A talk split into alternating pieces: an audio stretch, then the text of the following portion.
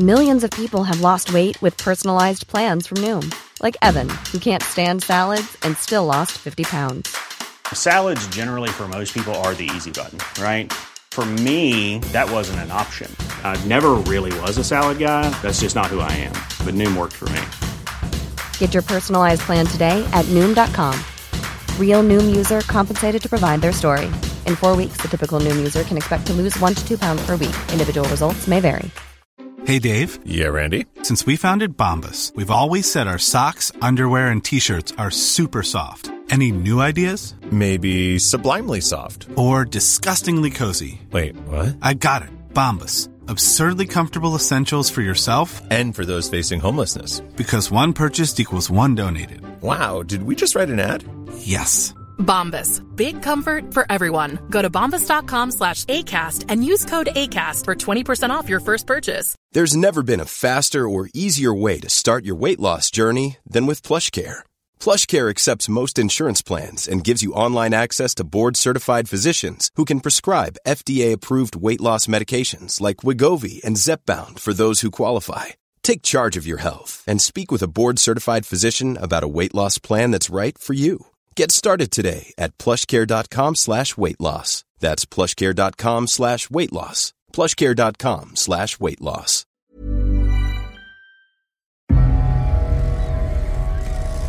We tend to dislike mysteries.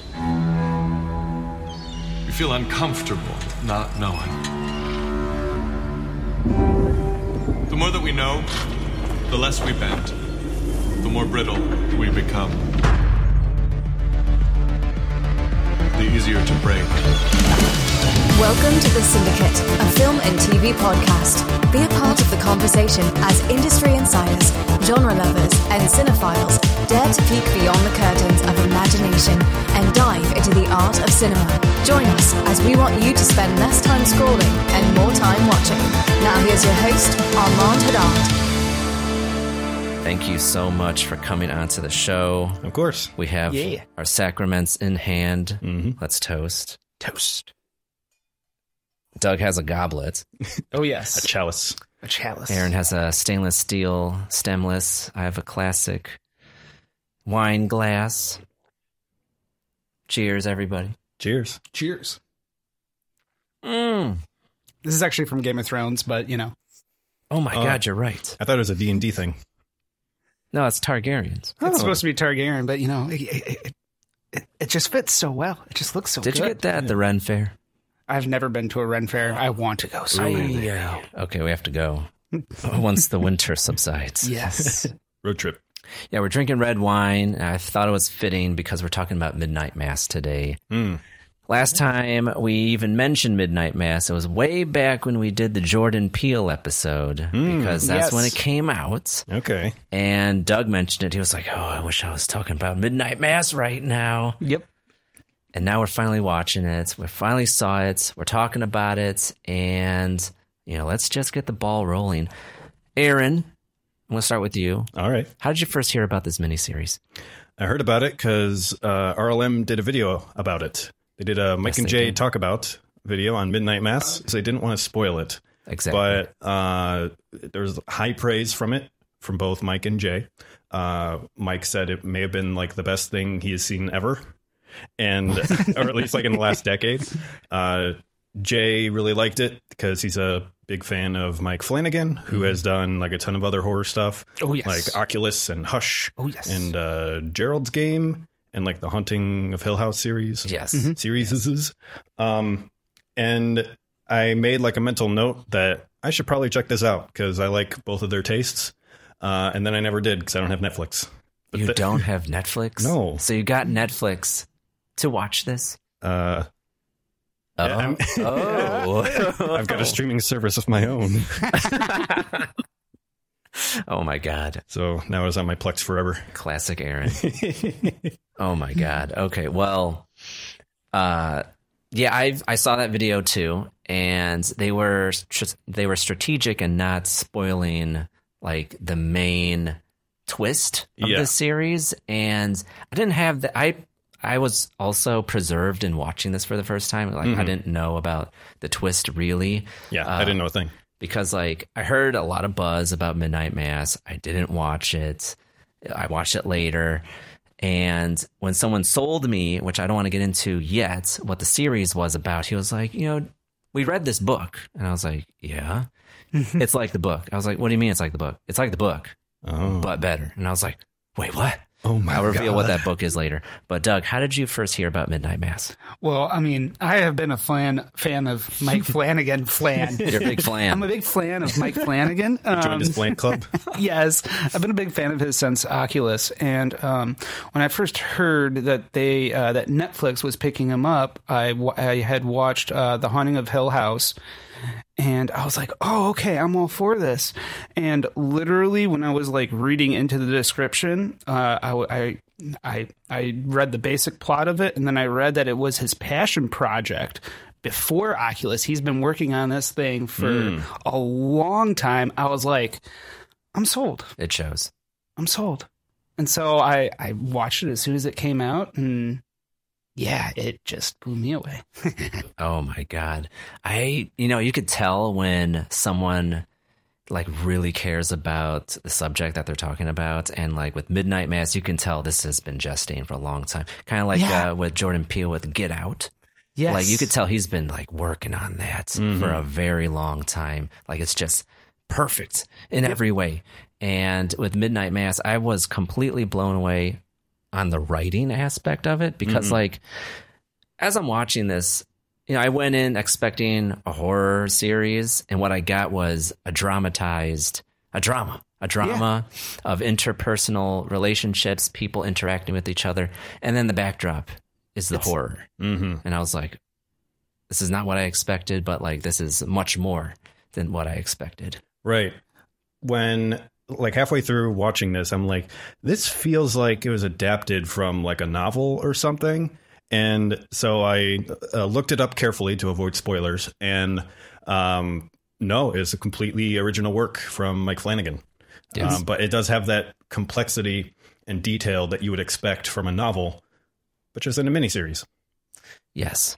And I since you mentioned this is like a completely original work, I do have to say, Michael Flanagan, you probably know this, Doug.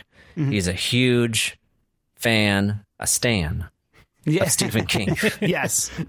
and like when I was watching this, even though it's not adapted from Stephen King, he did Gerald's Game, he did Doctor Sleep, mm-hmm. and then this is like a Stephen King novel without being a Stephen King novel. It's like all the all the things that are in his books are on screen in this series as its own thing. So it's like Michael Flanagan. I'm not going to get off the fence, but he's like Stephen King oh. 2.0. Yeah. Yep. yep. Oh my god! But like, I'll I'll just go right right out and say it, um, without going into spoilers. But like, I think a huge influence of Midnight Mass is attributed to uh, Salem's Lot. Have you are you familiar with Salem's Lot at all, Aaron? Not at all. Um, I know the book shows up in the series. It's on Riley's bookshelf. what? Yes. Yeah. It is. Oh my god! I spotted that and I'm like, hmm. I just made a note of it. Like I didn't know what it meant. but- Eagle eye over here. Oh my god! I saw this twice. I didn't even notice. Oh. I pay Holy attention, shit. Armand. I have That's eyes. I see things. So, Doug, are you think they're familiar? cool. Did you stand up and clap? I stood up and then vomited on the floor. That's amazing. So, Doug, are you familiar with Salem's Lot at all? Uh, vaguely until actually I didn't even think of it until you brought it up to me, and then I my It's a secret brain my brain just like exploded. I was like, I was like, as soon as you brought up Salem's Lot, I was like, oh my god, I can see it. Really? Hmm. Yeah, because I mean, I- although I've never like watched it or read, read the books, You got the synopsis. I, I got the synopsis. I know what it's about, and yeah, I was just like, I now I know where you got your inspiration from a little bit. Yes. Because, like, that's how it was sold to me. Because, like, my friends and I were reading the Dark Tower novels. You read the first novel, Aaron. Mm-hmm. And Salem's Lot fits into that story. So we took a little side tangent, read the Salem's Lot book. And my friend watched Midnight Mass and he was like, You should watch Midnight Mass. I was like, Yeah, I will. He's like, It's like Salem's Lot. I was like, Wait, really? He's like, Yeah. Except it's better. And I was like, How can you say that? How can you say it's better than Salem's Lot? And he was like, Just watch it. And I watched it and I was like, Holy shit, this is better than Salem's Lot. Like, it's a clear, huge inspiration, but like, he just makes it this whole nother thing that's even Mhm. more deeper and better. And it's like, oh my god. So Now, Armand, you had me worried because, like, yes, I saw, um, not in Netflix, but in my streaming service, um, I saw Midnight Mass and like the poster, and it looks Mm-hmm. like a Drew Struzan poster with like floating heads and shit, and I'm like, Yes. oh. and then, like in the first episode, there's like on the island, there's like a kid just like on a bike, and I'm like, oh no, is this some some Stranger Things shit? I will say when I when I turned it on, I, episode one when I was first watching it, I had my uh, Oculus Rift on, and I was watching it in Oh. my fake living room. Episode one, and yeah, kids with the bikes, and I was like, okay, Stranger Things. I like Stranger Things. Let's see where this is going. But that's not at all the tone No. of the series. I don't know why they marketed it like that. I don't know. But I guess how Yeah. how would you market this thing? I don't know. And that's the thing. Like every time I want to show this to somebody, you, Aaron, Mm-hmm. I told you, don't look into it, don't read anything, just watch it. That's the best advice you could give somebody. Just go in blind. Don't speak it. Don't say it. bye bye, man. Yes. Oh God.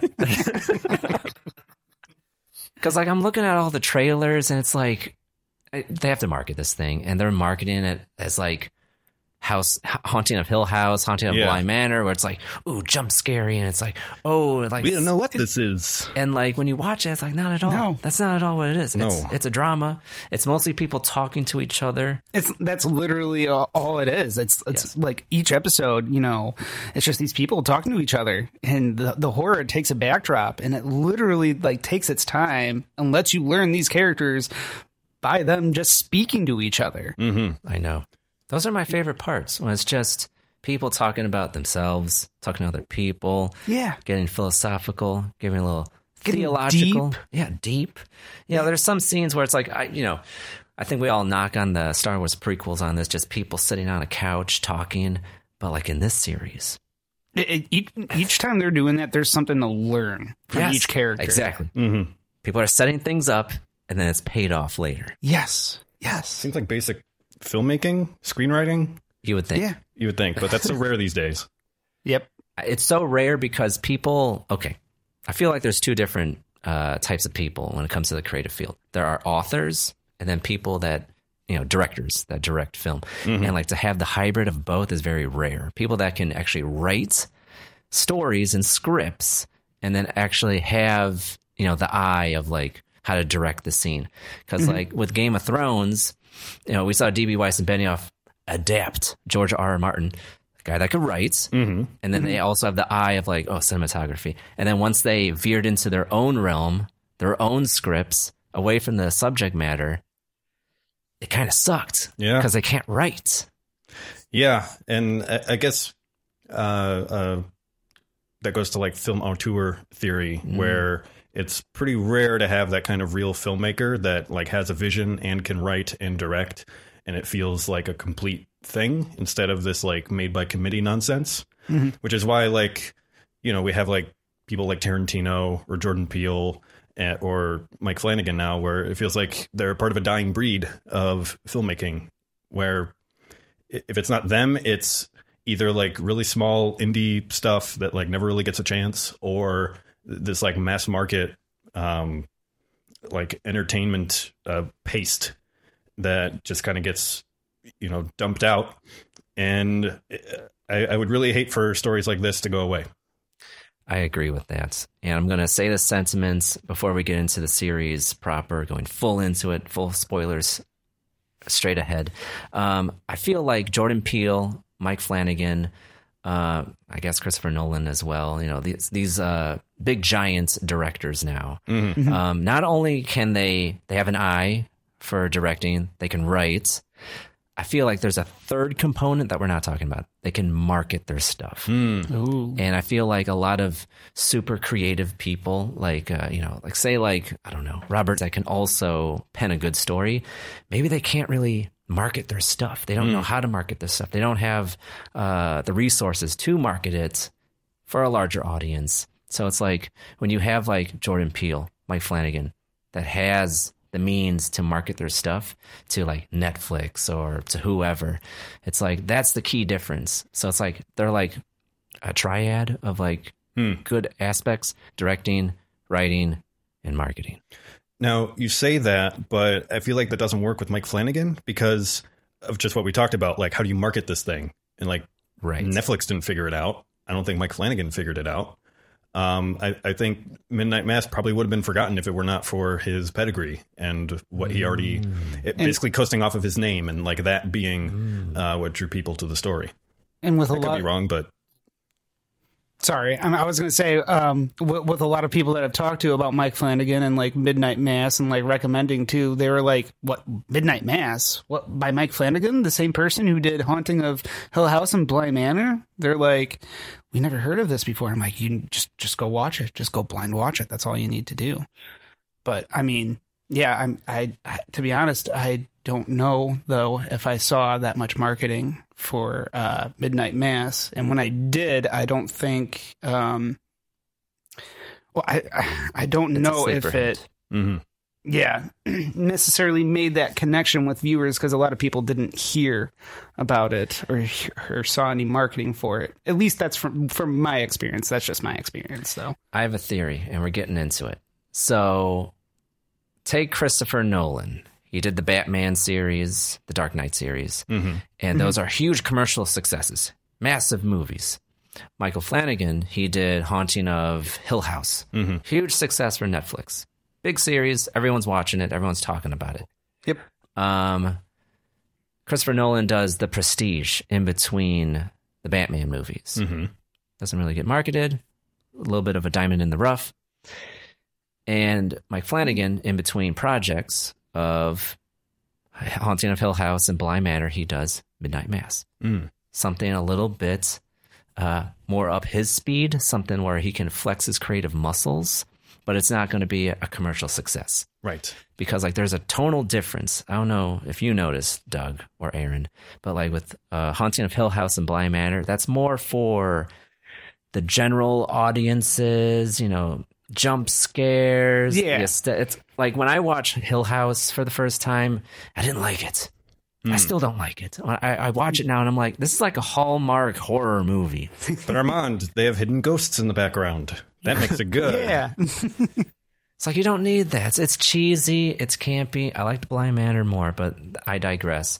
I feel like his creative muscles, Flanagan, are flexed in Midnight Mass. That's more like his passion project, kind of like how the Prestige was Nolan's passion project, because it's a huge difference between scale and also storytelling between a Batman movie and then a movie about magicians and then cloning and Tesla and all that crazy shit. Do you get what I'm getting at? Yeah. Yeah, it's almost like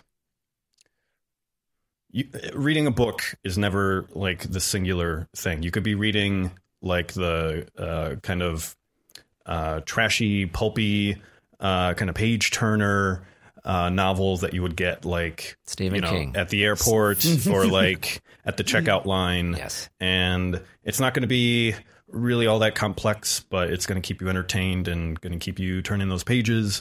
Uh, and then you can get something that is a lot more niche and personal. Um, it may not be for everyone, maybe like a memoir or like Marcus Aurelius. yeah, or like a, uh, or like a deeply personal um, story where it's not going to be for everyone. It's never going to sell well, but it just might transform your life. Um, those books are really hard to like market and serve to other people and to get people interested in it. But I would argue like like with any art, um, the stuff that appeals to the masses is going to sell really well and do really well because it's just like it hits the the lowest common denominator. But art that really like stirs you up and transforms you and helps you look at the world in a different way. It's just so hard to package that neatly and mass produce it and you know shovel it in front of everyone's face and it would probably ruin it if they did. So I'm, Yeah. I'm grateful for stuff like this that might take a little bit to find or eh, to to get you in the door it's going to take a certain frame of mind but once you're in and if it really resonates with you that's the stuff that's really going to be the most meaningful for you I couldn't have said it better myself. It's true because, like, even though the masses want, eh, it's kind of like low stakes type of thing. You know, when I watch, for example, HGTV, Mhm. I don't expect to walk away from that like, oh my god, my life has changed. Right. Low stakes, uh, low attention. Like It demands little of you. yes, Um, I demand little of it. Yes. yeah, you put it on while you're eating food. Which house are they gonna choose? I don't know. oh no. Property Brothers. They're handsome and they get dirty. Oh my god! Oh. I'm not on Grindr. Anyway, flooding right now. but like with Midnight Mass, I'm just going back to Midnight Mass. I'm just, I'm just glad I went into it blind because like I was taken on a journey. I was taken on a journey because like you know the show opens in a way that I didn't expect a horror series to open with, and then like just like diving into the personal uh, regrets and guilt of the main character, and then that's set in a small town where you think nothing happens, but things do happen, and then the fantastical element is introduced, and there's a twist to it, and it's like, oh my god, this series is just perfect on every level. Mhm. Aaron, do you want to get into it? Let's get into it. Doug, do you want to get into it? Yes, please. Okay, guys, I need one of you to summarize the limited series Midnight Mass by Michael Flanagan.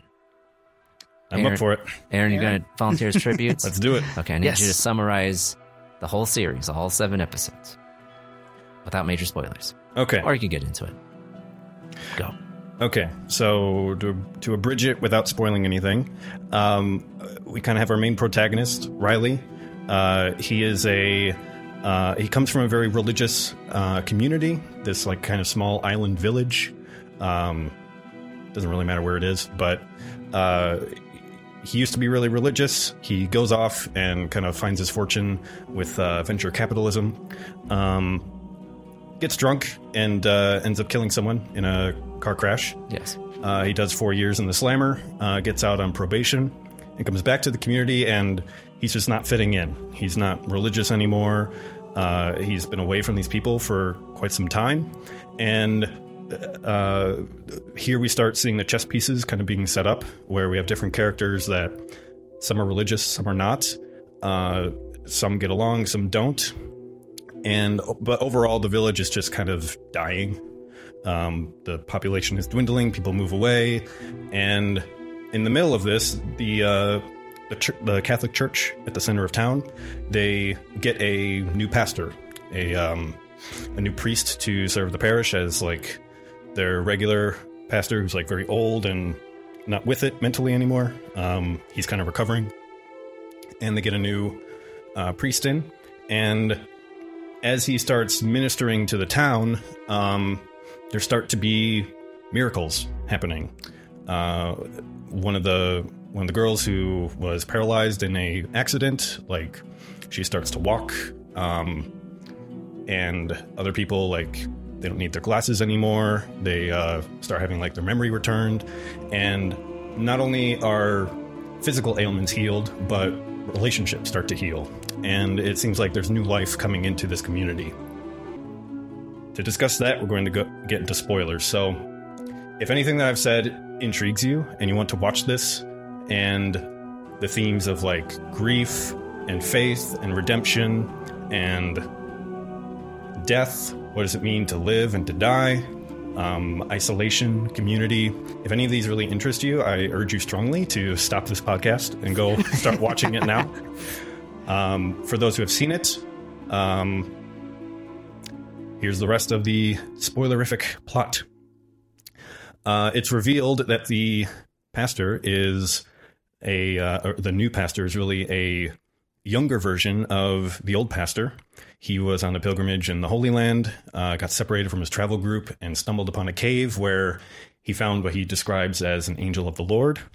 Uh, it turns out to be quite demonic, but its blood uh, rejuvenated him, made him kind of his peak younger self. Oh my god! And uh, he has returned with this angel to the island in hopes of sharing this kind of uh, healing power with the village to not only heal the people physically, but also restore relationships and uh, give life back to the town. and it starts to go wrong as his kind of good intentions spill over into murder and mayhem, um, religious control over the town. There are other characters who kind of get swept up into it, and uh, it kind of turns into like a vampire or zombie movie at that point. Yep. Um, and you know, this is not a from dusk till dawn situation. This is not. It, it's not played for anything. But this is kind of the horror elements that set the stage to explore these kinds of relationships. Mm-hmm. And the series ends up being like a meditation on death and Mhm. grief and faith and forgiveness, um, isolation, community, and it, it's it's impossible to put down. Um, as far as like these characters are just set up so well. Um, each of them feels like a fully fleshed out human being. Um, their their stories are compelling in a way that you want to see like what happens to them, and there are cliffhangers, and you want to just watch the next episode, but it's not done in like a like a manipulative kind of way. Uh, the story is just that good that Right. you want to keep going, Right. um, and it. I, I guess we'll get into the ending eventually, but that's the stage of the series and what happens. Right. After every Yeah. episode, especially some of them, I'm like, well, I have to know what happens now. Yeah, yeah, yeah. And I say like it, the the cliffhangers are not like manipulative in the way that I think Breaking Bad has been guilty of, where there there's there are quite a few episodes I think in like seasons three and four where Oh it's like. God, is he gonna die? yeah, how's how's Walter going to get out of this sticky situation? and then he gets out of it like the next episode. None of that in the first two minutes. Right. right. None of that. Um, everything in this series is earned. Um, and for those of I have to put like a, a bit of a caution for people who are drawn who might be drawn to this because of the horror aspect of it. The horror is not the main attraction. Right. Um, the horror is done really, really well. There's no like jump scares. A lot of it is just like the dread of knowing like that there's a danger around and other characters aren't aware of it. There's um but the the and this is what kind of reminded me of the mist. The real horror is the human element and all the like awful 100 sides of ourselves that come out um, when just a few dominoes are knocked over. And so w- with that, we get like the angel of the Lord or the demon or whatever it is, um, is just kind of the catalyst that, in some ways, literally, in some ways, figuratively, set this island on fire. Going for is that you know yes there is the supernatural element in the background where it's like yes you're afraid of that that's on the back of your mind but you're watching this and you're watching these people and you start becoming more afraid of some of these people than you do of actually what's what you're waiting for in the background Yeah. Yeah. Like, oh my God. Okay, so you mentioned it. So we have this new priest in the small town, and miracles start happening. And what the people don't know, we know as the viewer watching this, we're kind of putting it together. He encounters what he believes is an angel in the wilderness when he goes to the Holy Land, Jerusalem, Mhm. and he gets lost in the desert, goes into a cave, encounters supernatural creature. We believe it to be a vampire of some sort. Right. And he believes it to be an angel. And he brings the angel back to his hometown uh, after the angel like restores him, makes him an old, you know, from an old man to a young man. Mm-hmm. And it's through the blood. And like the writing, Mike Flanagan, you get the props because like he uses every single line of dialogue is derived from the Bible. In his perspective, an angel appears to people in the Old Testament. They're like, "Oh my God, I'm afraid," and they're like, "Fear not." Mm-hmm. So it's like, of course, like, oh, this is this hideous creature, you know, this demonic looking thing. Of course, an angel would look like that because I'm terrified. Right. So Mike Flanagan was raised Catholic, and this being a highly personal project of his, it's up uh, throughout this series. Um, when it, whether it comes to the dialogue that some of the characters say, or even like the names of the episodes are like names of books of the Bible. Right. So you have like Genesis and Psalms, Proverbs, Lamentations, um, The Gospel, Gospel. Uh, Mhm. Acts of the Apostles, and Revelation. I Yes, believe. yes. Um, and also the rough timeline of the events of this unfold over uh, the season of Lent. So uh, I think it's like episode two that um, like Ash Wednesday. It, it begins with, and then um, you know, forty days later, it's Easter Sunday, and that's kind of the the, the big climax of the series, which that itself, uh, that part of the liturgical calendar is very much a time of like introspection and like reflection on death and suffering, um, and uh, th- th- there's a lot more to it there, but um, at the end, it's supposed to lead to a time of like resurrection and redemption, like the celebration of new life. So that applies not only to you know the story of Christ, but also the church and also this island. There's layers. It's like onions. Yes, it's like an onion. In each of those, oh, sorry. No, go ahead. I was going to say each of those uh, of those uh, uh, episode titles they reflect into that episode. They they totally hint at what's going what's going to come because you know if you look at the verse from like or the meaning behind each of those uh, um, titles in the uh, in the Bible, yeah, it, the themes directly correspond to what's happening. You know, with these characters Mm-hmm. in real life, and yeah, that's another l- level of detail that I just got to appreciate from Mike Flanagan there. Yeah. And another level of detail. There are seven episodes. Oh, seven is a divine number. Yeah. yes, It's a number of completion. There are seven days of the week. Mhm. God took seven days to make the, the universe. Mm-hmm. Uh, 14 tribes of Israel. Is that- Twelve. whatever. It's a different holy number. 14, 12? Twelve. 12. Okay. Uh, Forty is another um, uh, biblical number as far as like uh, the number of years it took to create the ark, um, Oh. the number of days that Jesus fasted before his ministry. it rained for um, 40 days. Yep, Isn't it- rain yeah. 40 days, 40 nights. So 40 is another biblical number for all y'all out there looking for some biblical trivia. um, but yes, seven is very much a, uh, the number associated with God. Yes. Uh, Seven trumpets. hmm Seven seals, seven bowls. A lot of sevens. hmm sevens are wild. It's also a lucky number seven. Yeah. it also pops up as a movie poster in Riley's bedroom. Does it? Oh my God! Yes. Oh the yeah, movie seven, Seven. seven. You know. I think I remember watching, seeing that my second time through when I was watching that. There's a lot of things that you can that you can notice the second time and the third times you watch this. Flanagan, you son of a bitch.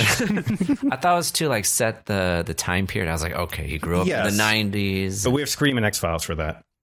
No, Yes. Uh, so it's not Yep. strictly it's it's doing double duty there, um, but also it kind of sets him up as maybe a reason why he's uh, he's Riley tends to be kind of like a skeptic. He's kind of a rationalist, and that would that would fall in with X Files. Yes, he wants to believe. Wants to believe, but god damn it, he's too skeptical. Um, it might be best to talk about this if we go like character by character rather than like episode by episode. So let's get into Yeah. Riley. Yeah, He is our main character. He is the person that we're with the most. Mhm. Um, he's. No, sorry. We're Dominator. introduced to him uh, after a drunk driving incident. What looks like Manhattan pre 9 11. Saw the I- I Twin thought- Towers in the background. Okay, I wasn't Yeah. sure because like Here's the thing. Okay, so like the incident happened in, I guess, New York, and then he was tried in Illinois under Illinois Yeah. law. Because I heard it was like Illinois. I was like, wait a yeah, minute. that's why I thought like Yeah. the background was like maybe Chicago, But it's not. but it's not. It's not Chicago. The skyline's not right. It's not right. And the Twin Towers in the skyline. Yeah, and he was. and Did you he's- notice the, the World Trade Center? I think that background? is supposed to be Chicago. Yeah, and then the yeah, It's the- supposed to be Chicago. I think it is supposed to be Chicago that he's in. I looked it up in Wikipedia because I was like, I need to know. Yeah, And it was like car crash outside of Manhattan. And I was like, but in the series, he says like, oh, you know, I went to Chicago after I left. no, he said he went to. New York. That's the thing, but that was like one of the places that he went to.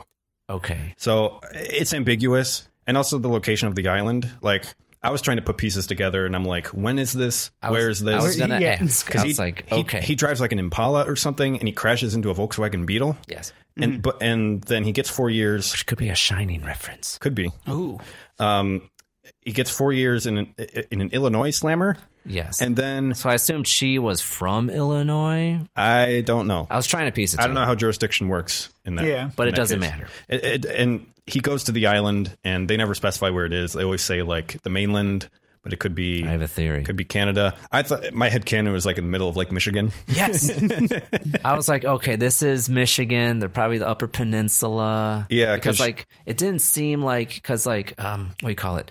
Uh, Stephen King is like set in New England, Maine specifically, and I was Could like, be there. This doesn't feel like Maine. It feels more like Michigan, Yeah, Great like, culture. His mom has that kind of like Midwest, like nice accent. Yes. So I'm like, I don't think it matters really where it is, but it, it it's more so the feel and vibe of the place is like it's cut off from the mainland, wherever that is. It's a bunch of bunch of old folks and people who've never left, and it, it's this kind of dying town, and that's where Riley returns to. right. and he he begins very religious like he's like muttering the lord's prayer um at the scene of the accident. And uh he gets he he's basically like in a traumatic state kind of like looking at the body of the person that he killed because she went through the windshield. She has like all these like shards of glass uh, embedded in her skin and they're like reflecting the uh, police lights. And that kind of image just kind of stays with him um, as he's like trying to fall asleep. Her brain is gone. yeah. Yep. And every time he tries to sleep, he like sees her again, and it's it, it, it's horror in the sense that it's not it's not going to jump scare you, but it's just like a s- creepy image. Yeah. It's like that unsettling horror. Yeah. Right. Um. Also, another detail: he has like a Jesus fish on his car. Um. You know, he- he's kind of a, he's a bit of a prodigal son, where he's gone off and you know Yes. making a lot of money, um, becoming an alcoholic, and the time in prison transforms him. He he's speaking to someone else later that you know he looked into like other religions and he's just trying to like get his life back together and make it work but he can't make sense of it especially in light of what he did and everything that he suffered through and the victim suffered through. And he ultimately leaves prison as an atheist. Yeah. he's trying to come back and he's just not fitting into his family well because like he doesn't want to go to church.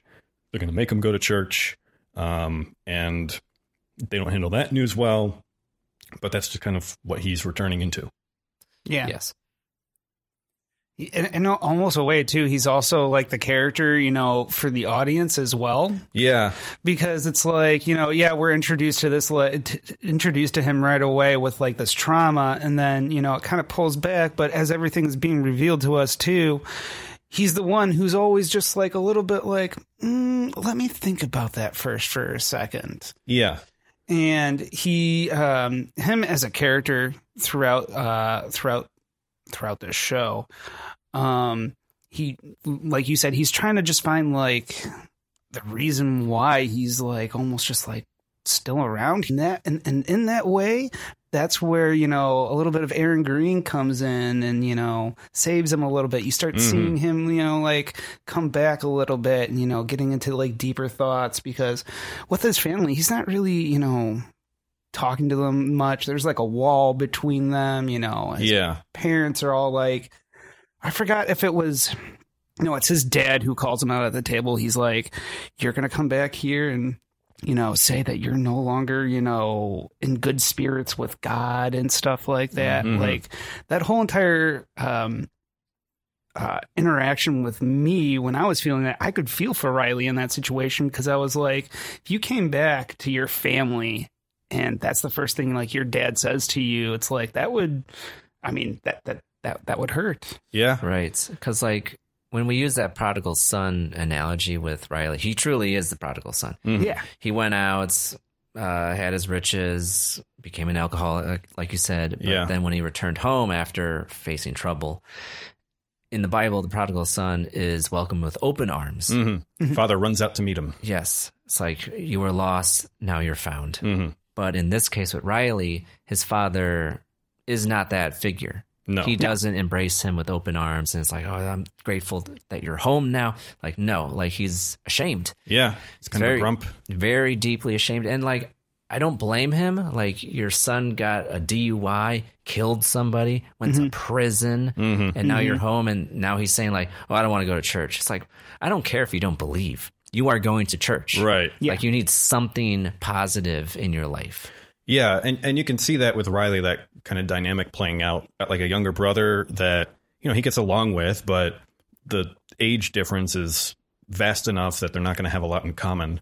Um, and you could see Riley just kind of like shrink as he like uh, goes home. Even in his body language, he's like kind of hunched over all the time. His Yeah. like hands are in his pockets, and he just feels like a little kid again. Yep. Um, even though he's like mid thirties or like early 40s. I don't know. He he looks like every video game protagonist. so like I couldn't quite place his age.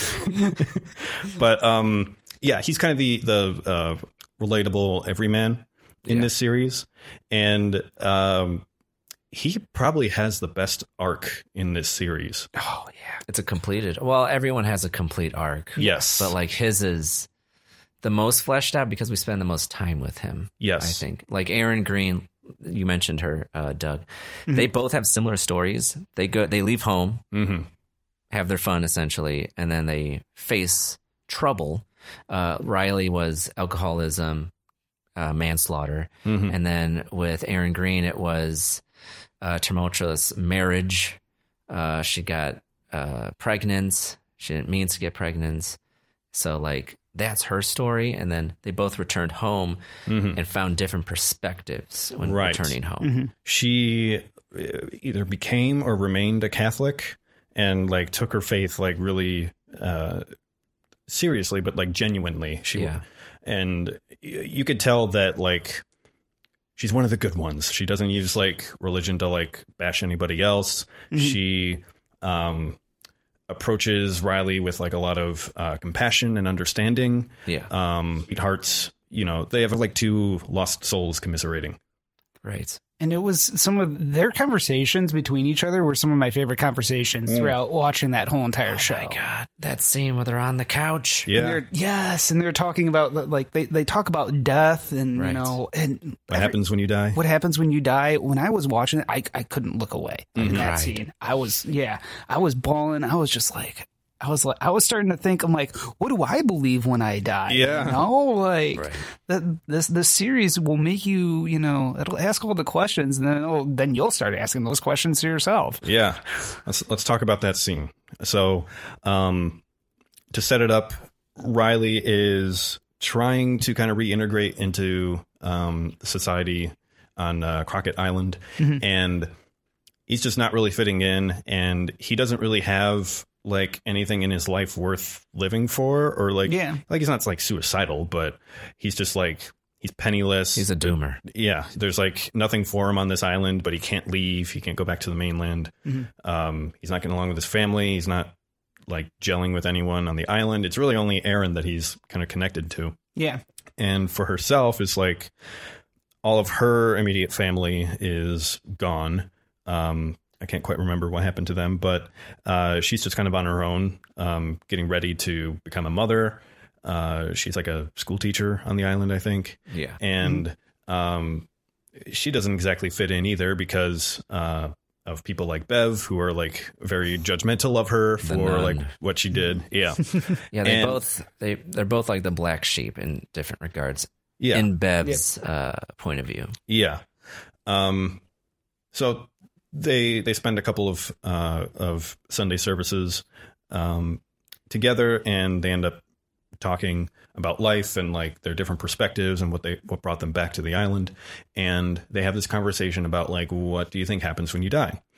And uh, we get kind of two points of view on this. Uh, riley he's very much uh, like a uh, rationalist a skeptic uh, an atheist his perspective is like when you die like your uh, cells stop living and um, are eventually you know destroyed by bacteria and uh, are reassembled into uh, plant matter and organic matter that then like refeeds um, life continuing on Earth. And uh, as far as like your brain activity is concerned, it gets dumped with a bunch of DMT, and you just trip out like nothing you've ever experienced before. The dream to end all dreams. Yes. Um, like every memory and uh, and impulse and uh, dream that you've ever had just kind of like rushes to the surface, more powerful than anything you've ever imagined, and eventually it ends, and that's the end of you. Um, and then Erin has a different perspective, um, and it's a very Catholic one. Yeah, because like her perspective is she believes that there is like an afterlife because like she approaches that question of like what happens when you die uh, because she just had a miscarry. Mm-hmm. Mm-hmm. So I don't even know if it's a miscarry because like this whole town is like drinking vampire blood, and Yeah, it's the mixed vampire- in with the communion. Yep. Yeah. So she's drinking the laced uh, communion wine, and her baby that she's been carrying for, I think, at least eight months, like almost a term, Yeah. Yeah. suddenly disappears Mhm. without a trace. And it's like it's it's very jarring for her, but like she approaches it like, you know, she's in she's in heaven now. Um, she's with I think she says she's with her family, but like she approaches it with that, like she's in a better place. Yeah, And I'm like she never her. needed to suffer. She was taken before like any suffering happened. Yeah. Yes. and she has like joy and love um abounding endlessly for like all eternity Yeah. um where she as her mother will join her eventually yes. um it- it- so it's not like it's not like clouds it's not like streets paved with gold none of this crap it's it's a much more uh joyful meaningful thing My Yeah. soul will be with your soul, yes whatever that is. Yeah. So it's it's the more spiritual, religious aspect of what happens when you die, while Riley is more physically what happens to your body yeah in in this realm type of thing. Yeah, and he tells her like, "I hope you're right," because it's such a it's such a beautiful and profound image. I mean that when she goes into that, like especially like you know, towards the end where it's like it's like I mean because they don't give it to you right away of like essentially like like her view on on the, on death. It's Yeah. kind of like revealed at a, a little bit later part than Riley's. That like her explanation just it just stuck with me because she's like I am, I am.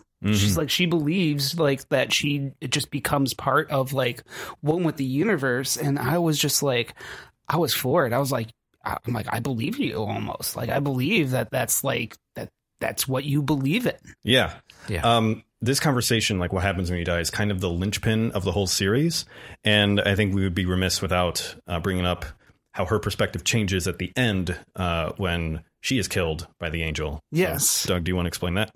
Um, yeah. So I mean, yeah, like like Armand said, like when she was talking about like her kid first, and when she you know believed, because I believe she she was i mean believe when she was talking about earlier that she actually believed in like some sort of a heaven i believe her perspe- perspe- perspective changes a little bit it becomes less religious and it becomes kind of more towards like you know spiritual almost New agey.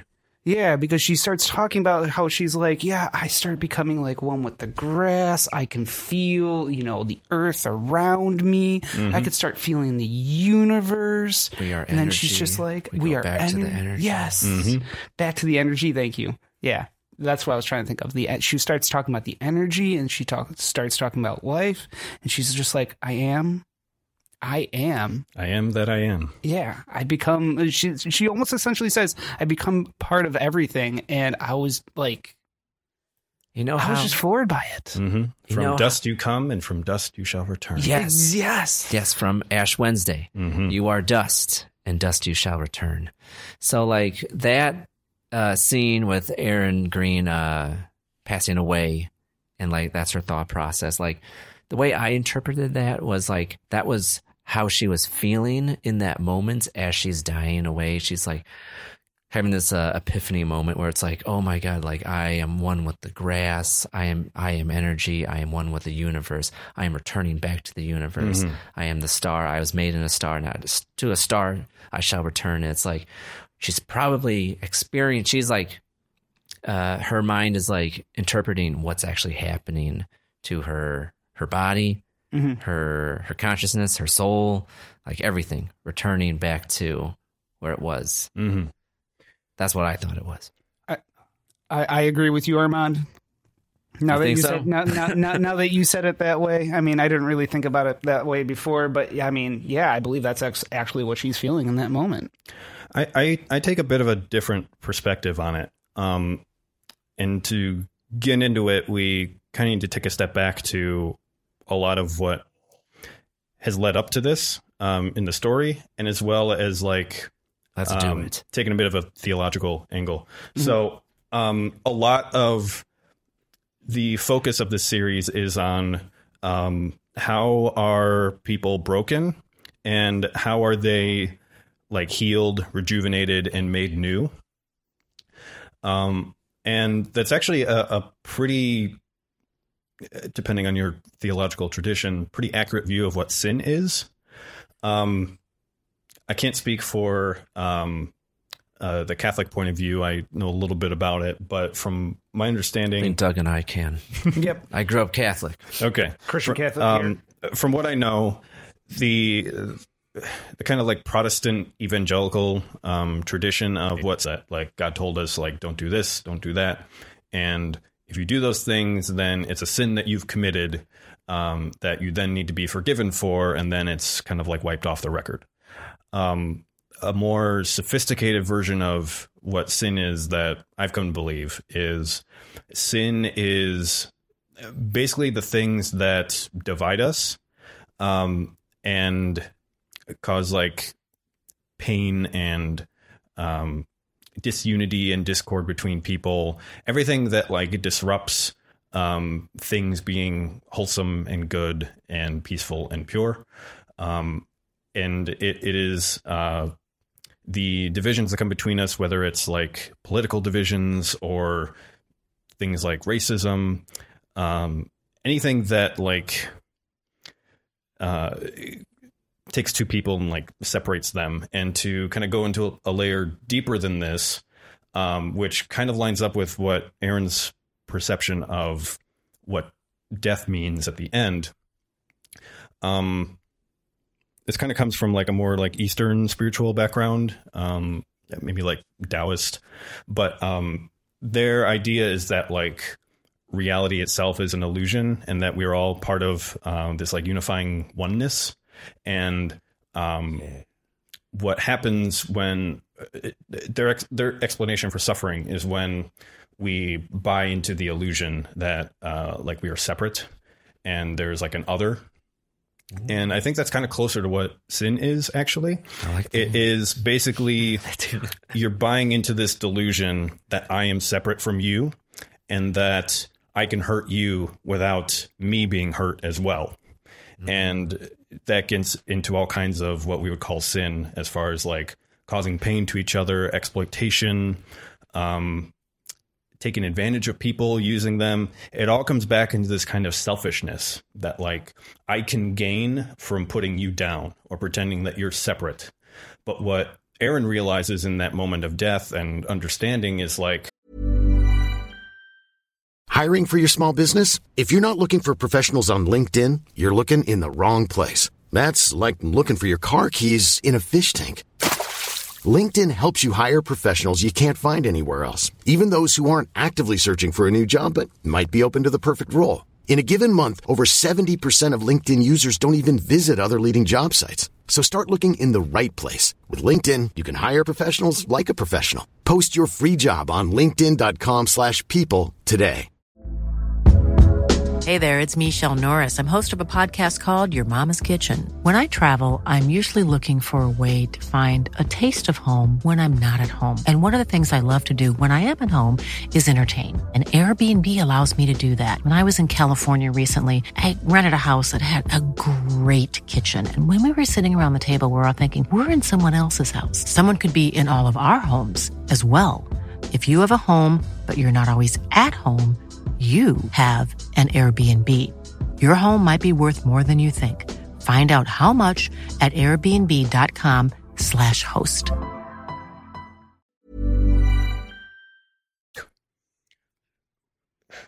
the further down you get, the less obvious it becomes that I am separate from anything else.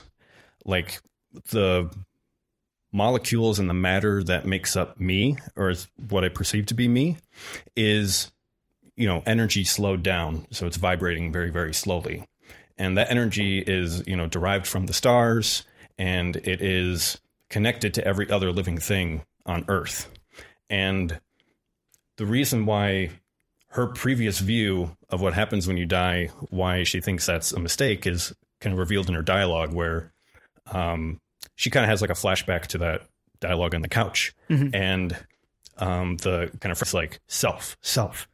That's the illusion. It's there is no self. There's a there's a connection to every other living thing, and it's buying into that illusion that there is yourself separated from everything else.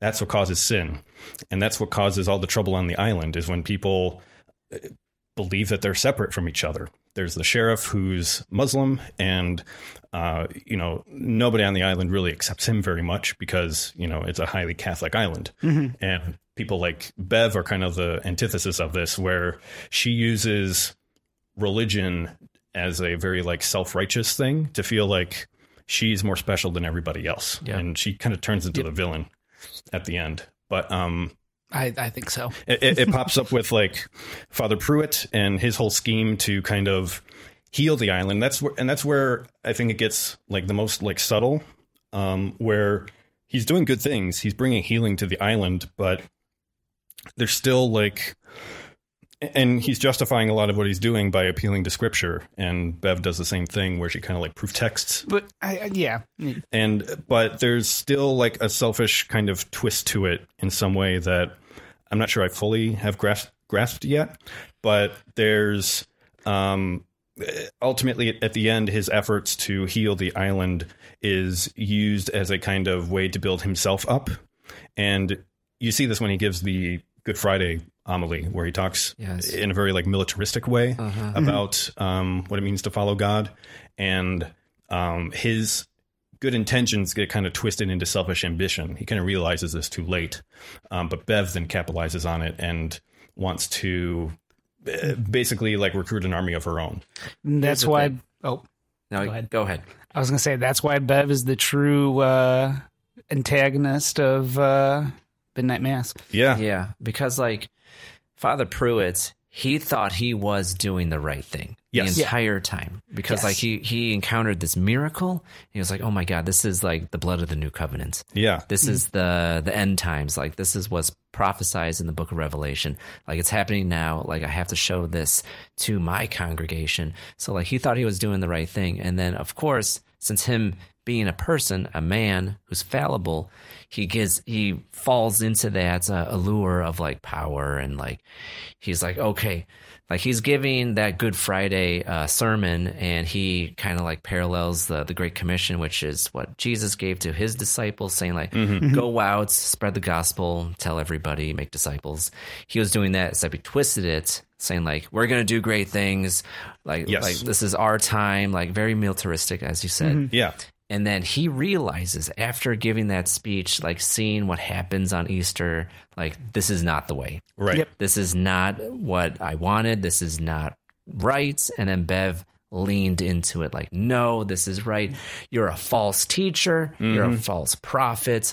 This was prophesied. It's like using the scripture to uh, embolden her to um, justify her actions. So, Yes. like, yeah, she becomes the true villain. Like, she is the one that's trying to do this for herself, and it's like, it just spits it right back in her face. Yeah. And Father Pruitt realizes this himself, where he's like, this whole thing has been about like serving what I want and my cause. Yeah. And it's not been about pointing the way to God like a priest should do. He's It's like- been a selfish thing. Yeah, he's like it's supposed to be about God. It's not supposed to be about you or me, and he realizes that. And then Bev, he's he tries to t- speak about to Bev about it, and Bev's Yeah. like, "Yeah, no, you're wrong."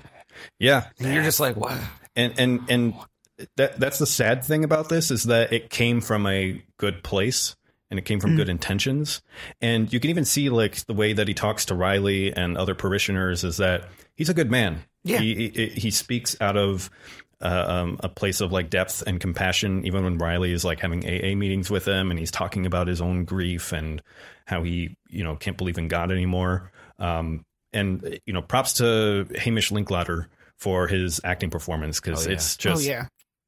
Props to everyone. So good. to their Yeah. acting performances. Every- yeah. Everyone in this show did a phenomenal job. Yeah. Um, I know some people online complain about monologues with this series, but it's an actor's dream because they could just they could just go. I'm I'm disregarding those people. I'm sorry. anyway, like Hamish, he's like, um, especially early on in the series, he's always like stuttering and like searching for the right words to say, and you could tell he's like he's a good man. He's speaking from the heart and he's trying to help his people. But towards the end, he becomes like more certain, and he's not s- like searching for words as much. He becomes a televangelist at that point. Yes. Yeah. Exactly. It, it, it becomes about him. Um, and that, that, that's what I mean when it, when like, when I'm talking about sin in that sense, where it's not about like a list of behavior, it's about like all the things that are the way that we fail in ways that divide and hurt other people. And in that sense, Riley kind of becomes a Christ figure because he understands that in his own way that the example that Jesus set is this kind of selfless giving of himself, um, his body, his life, uh, his service, even his miracles. It's always to serve and help others. It's never about his own gain. And it's kind of exemplified with his crucifixion in laying down his life uh, for the salvation of mankind. Um, Riley ends up um, following this archetype where when he's, you know, bitten and turned, he very easily could have given in. And that's this kind of where his story of um, sobriety and alcoholism kind of blends with it, where he has this hunger for blood and he could very well give in and feed that hunger, but he chooses not to. Instead, he warns Erin and uh, you know takes him out on a boat in the middle of the lake and the only way to really prove what's happening in a way that she can't deny is to uh, basically like Let allow sunrise. himself allow himself to be immolated by the sunrise um because a, a- as a result of like dying and resurrection that this angel of the lord provides y- you kind of turn to a vampire Yeah. uh, so there's sunlight sensitivity and everything. And he willingly sacrifices himself. He, he easily could have, like, you know, uh, feasted on Erin's blood in order to perpetuate this, but he chooses the higher path. He chooses the the way of Jesus, I would say, um, in offering his own life so that she might have a chance to live. And Does, it- doesn't play out that way, but um, yeah, he kind of has like the most Christ-like arc in this in this series, and that, that's what I think is so brilliant. And what Erin realizes at the point of her death is like the opposite of sin is realizing that I can give of myself, and I I am not depleted because there is no separation between you and me. There we're we're all in this together. We're all part of this unifying whole, and we you know there's there's a sense of individualism as far as like we all have a part to play. And i'm not saying that you know you should give of yourself in a kind of like abusive situation so that others can profit um, off of like your misery. But um, she realizes that as long as we buy into the into the illusion that we're all separate is like that's what's keeping us back from true healing and redemption.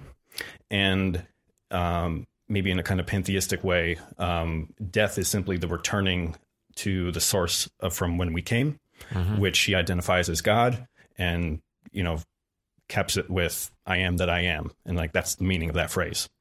Um, that's that's kind of the third view of what happens when you die, and uh, that just blew my mind.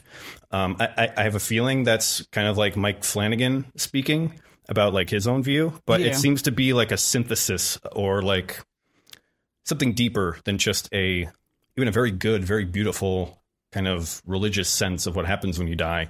It, it's still buying into this uh, uh, selfness that like I'm still a contained whole um, with my own soul and body that will be restored. Instead, it's like something deeper. Like no, we're we're not separate at all. There's no self to be restored. The the true redemption and resurrection is a returning to that unifying whole. Anyway, that's what I got out of it. I know I sh- went on a spiel for like 20 minutes there. but man, I mean, that y- blew my brains out. y- y- you nailed all the points there. you, you really did. You really did. And then, you know, we have this in the background, and I'm watching, you know, Riley trying to walk by, you know, Erin, and he's still in that little shell of his, and Yeah. she's just like, hey, what are you doing walking by me right now? Yeah, she you always need someone in that life, in, in your in your life, if you're, especially if you're having like a struggle like that. And I mean, my God, Erin really is one of like the most selfless people in this in this show. Yes, she walks the walk. Um, which is not to say that others don't, but she's she kind of represents like um, what like genuine Christianity, genuine Catholic faith looks Yeah. like as it's practiced like in a as it's practiced out in real life. Um, and yeah, she she has a has a beautiful arc as well as far as like coming to terms with what happens to losing her baby and um, helping Riley back on his feet, and then ultimately like she gives her life too to help um, you know protect the rest of the world from the island. So Yeah. like she has her part to play as well. It's great. Yeah. I mean, and, and starting off with Riley too. I mean, it's like a, it's like a freaking like spider web with every single person he's touching. You know, you kind of start to slowly, you know, find more and more about these people, and you're like, wow, there is a lot of crazy, you know. I'm, I'm sorry to say, but like Catholic people here. But then you got Erin Greene, who's like the one actually like almost the best egg there. That's you know the Mhm. most consistent and. I mean, I don't think there's ever a part where she's really truly being selfish in the show. Yeah, like Riley's That I can mom. Riley's mom is very devout, and you know she welcomes her son back and is very loving and appreciative. But there's still the sense that it's like conditional in a way. There's still it feels like you, you could feel that that wall is there Right. Yeah. with her, where it's like, yes, you know, I love it. I love that you're home, but God, and it's it feels like you're you're just you're just waiting to hear that that, but you know, but God, but you know, I I that but religious statement almost. Yeah, with her. But she doesn't want to say it, which I mean, I don't know if that was like the intention with her character or not, but it's like, I mean, I, I, I mean, I still like liked her character. Her character was still nice, you know, did a lot better and a lot more patient than she was with her Mhm. and than the father was. But, um, God, yeah, there's so many more characters to also dive into. yeah, You see, with Erin Greene's character, I like how he put it. She walked the walk. Yes. Like she was the perfect exemplification of like what it looks like in real life to be a Catholic or a Christian. Mhm. And like Bev is like the perfect encapsulation of like this uh this legalistic person who's like judging other people, kind of like the Yeah. stereotype. The Mrs. Carmody from uh, That's what I The. Mist. the mist, yes, Yeah. yes. Well, it's like Mike Flanagan was like, let me just make this character the main villain of an entire show. she she's a zealot. she yeah Yes. She has Yeah. no redeeming qualities. She poisons a dog because she doesn't like it. She Yes. poisoned a dog. Yeah. That's pretty bad. Um, she's like making herself self-important and like she's like inserting herself into the PTA and the school. She always has a religious, you know. She has a religion. She always need a. val- She always needs to validate herself with a religious. Uh, uh, uh, what am I? Justification? With a religious just, justification. She always tries to quote directly from the Bible. When mm-hmm. someone tries to challenge her, Yep. she always quote goes directly to the Bible, and Well, she you goes, know, in "I'm doing this Deuteronomy- because this." yep, the, the Bible says this, so you know this has to be right. you Yeah. know. That's right, Sturgis. You have to do that. Oh, okay. All right, I'll chop up this body for you. Yeah. I'll I'll, I'll disable all the boats. Yeah, he's he's a little bit of a of a of a stooge uh, to Bev. Not sure why, but you know, All the people that end up following Bev, I'm just like, what are you doing? you, you need a patsy every once in a while. But she also like it's a deeply religious town. Yeah, and she relishes in that. Um, I I enjoyed when the sheriff was questioning her about um, you know, her being suspected for poisoning the dog, and uh, I could be wrong, but I think he mentions that the dog was poisoned, but doesn't mention like what poisoned him. And he asks about the rat poison, and she just like goes off, just lying through her teeth and uh, explaining way too much. And it's it's so obvious that she's lying. I And- feel like- but he he never he never brought up that like rat poison was a part of it. But Right. she just goes off defending herself. It was like a five minute rant. I feel like Yeah. I remember watching it. And I was like, and I remember watching her just talk for five minutes. I was like, all right, she's lying through the skin of her teeth. Here's the thing: I felt bad for her at the end. Like I, she has no As the redeeming. sun was coming up. Yeah, she has no redeeming qualities, but again, taking going through that lens that Erin provided, like when there is no separation of you and me, and mm-hmm. I just felt sorry for her that it must be such a lonely, miserable life to like drive everyone away from you, from your self righteousness. That like nobody wants to spend time with you. That she had in herself that you know she was righteous and that like God would find favor for her. Um, and you know she would have this good place in the afterlife. When her death actually came, it was just so pathetic because like she never accepted it and she was still trying to like dig a hole with She her was hands trying to dig a hide hole in the sand. Yeah. Yeah. She was also alone. Yes. Because everyone else was with other people. Like, yeah, most of the town singing uh, Nearer to God. to uh, Nearer my God to thee. Yes. And we have uh, the sheriff and his son praying together, Mhm. uh, the Islamic prayer. Yeah. And like she's alone. She has nobody. And then Father Pruitt is with his Meredith. Meredith, who's actually Mhm. They had a His kid together. The, yeah, Yeah. the secret lover that he was. I mean, ultimately, that was a reveal too. That you know, he was like, "Oh, I, I was kind of hoping that we would get back together," and she was like, "Oh, what did you expect that would happen?" yeah. Yeah. yeah, that that was not that was not thought through very well. no, it was. But it was so beautiful. He was It like, was. you know, I just wanted us to be a family. Mhm. And you know, because she couldn't, because it's so wonderfully written. Because Yes. like, uh, it was set up earlier, like, oh, you know, I, you know, there's theories that you know Father Pruitt, you know, wasn't really celibate. You know, he Mhm. had kids because you look like, you know, it's like almost a, a, what what was it called a dead ringer. Like you look exactly like Mhm. Father Pruitt, which was actually him, but the younger version of him. Yeah. And like when he, it's just beautifully written with Mike Flanagan, where he's so old. Like him, Father Pruitt didn't go off and fight the war in World War II, Right. Yeah. but the husband of, um, I forget her name, Meredith, Mm-hmm. he went off to serve and like they had a romantic relationship they had a child together and he was like you know it never felt like a sin it wasn't a sin Mhm. and it's just like so beautiful and it's like he wanted to be a family with her he wanted to mm-hmm. get rid of the cloth and like have a normal life but like he couldn't do it he couldn't initiate it he was waiting for her to do Yeah. to, to like ask like will you be with me and it just never came and If you had like, merely spoken the word, I would have left the Jedi Order. and then at the end, as the sun rises, Yep. they were a family. He tosses away the collar. It's beautiful. Yeah, but even that, like, all the good that he did was to try to like get back this life that he couldn't have. hmm So it came out of a, a selfish place, a very like understandable and honorable um, kind of place, but a selfish one nonetheless, and that kind of leads to all the carnage. And see, you know, with that, I feel like you know Mike Flanagan could have easily taken his character and easily made it made us hate him more. Yes, But what I liked is at the end, I did not hate Monsignor Pruitt for what you know necessarily he did No. because in the light that he was painted, he thought he was doing this for God, and then he, you know, like you said earlier, he realizes it's like, wow, I was being selfish, like I'm a terrible person, pretty much almost, because well, well actually, does he?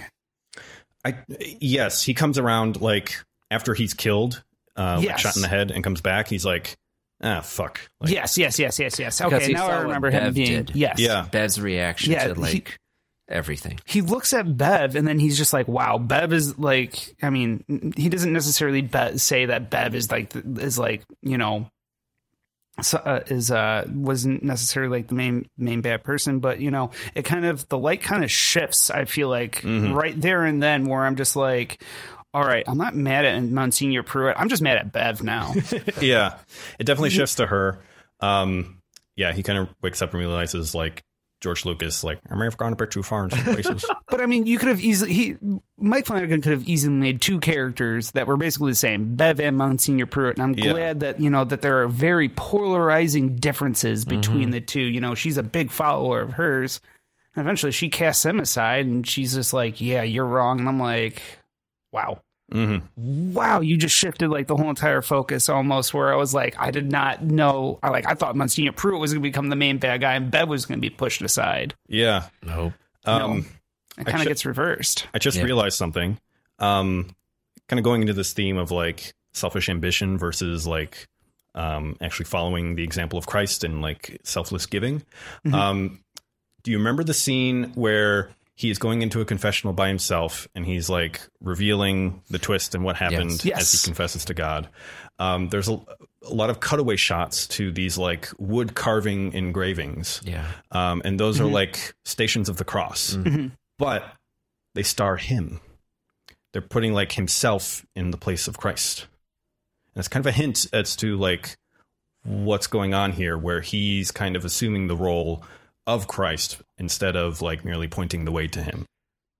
Interesting. I might have to watch this again. Yeah, there's there's cutaways to these like wooden stations to engravings. the cross. Yeah. Right? Yeah, I might have to watch that episode again. 12 is a divine number. yeah. Um, I actually think it's like 15 stations of the cross. I could be wrong, but um, Let's yeah, just there- say it's 12. Yeah, like there there are some excerpts of the um, stations of the cross, but they reflect his own journey of like getting lost in the Holy Land and being visited by um, an angel of the Lord, and it's like, oh, there's some heresy going on here because he's like he's basically casting himself in the role of like Paul or Christ. Also interesting that he takes the name of Paul after his Damascus Road Yeah. experience. Paul, Oh my God. Yeah. We haven't even talked about that yet. Yeah, God. he takes the name Paul Hill when he comes back. Oh my God. yeah. You're right. Because like holy shit. Yeah, that was his transform that was his transformative uh incident because like as Saul is going down the Damascus road, he gets encountered with the Lord, he gets blinded, he sees all the other shit. And then becomes Paul who writes most of the New Testament. Right. So then uh Father Monsignor Pruitt as he is wandering because he has dementia, Yeah. uh, he wanders away from his uh, uh, uh, uh, uh, Jerusalem Holy Land uh, tour group into the wilderness. He encounters the angel of the Lord, and then he becomes renewed, Yep. a new life, a new creation. So then he assumes the name Paul. Oh my God! He goes into the cave, a tomb, if you will, and he comes back out in a, in a brand new body, What a a- resurrected body. What in like this? God. Holy shit. It's just so incredible how deep it is as Yeah. we're unpacking it because it's Yeah. like Father Pruitt's. I absolutely love his character. Hamish Linklater did an Oh, yeah. amazing job portraying him, but like he is like the shining jewel of this uh, series. Like even though we're with, uh, it's it's the It's a- dynamic between Riley and uh, Father Pruitt.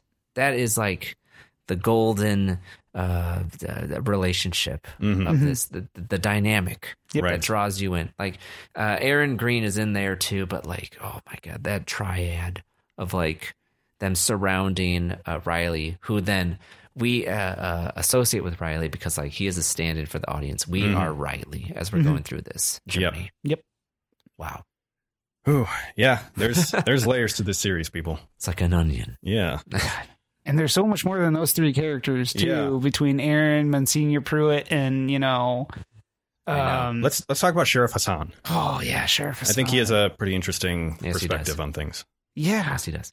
yeah. Um, so he is a ex New York police officer, worked his way up to detective, and he comes to the island. He's like the island sheriff, um, and he he gets his own monologue where he kind of like reveals everything that led up to this. Where you know um, the September 11th attacks happened. He wanted to you know go ahead and make a difference, and he wasn't all that religious, but he um, you know signed up for the NYPD, worked his way up from like beat cop to detective, and um, because he could speak the language, uh, he's basically being called on to task forces to uh, you know help fight terrorism, and he thinks like, yeah, I'm making a difference, but it kind of gets twisted where.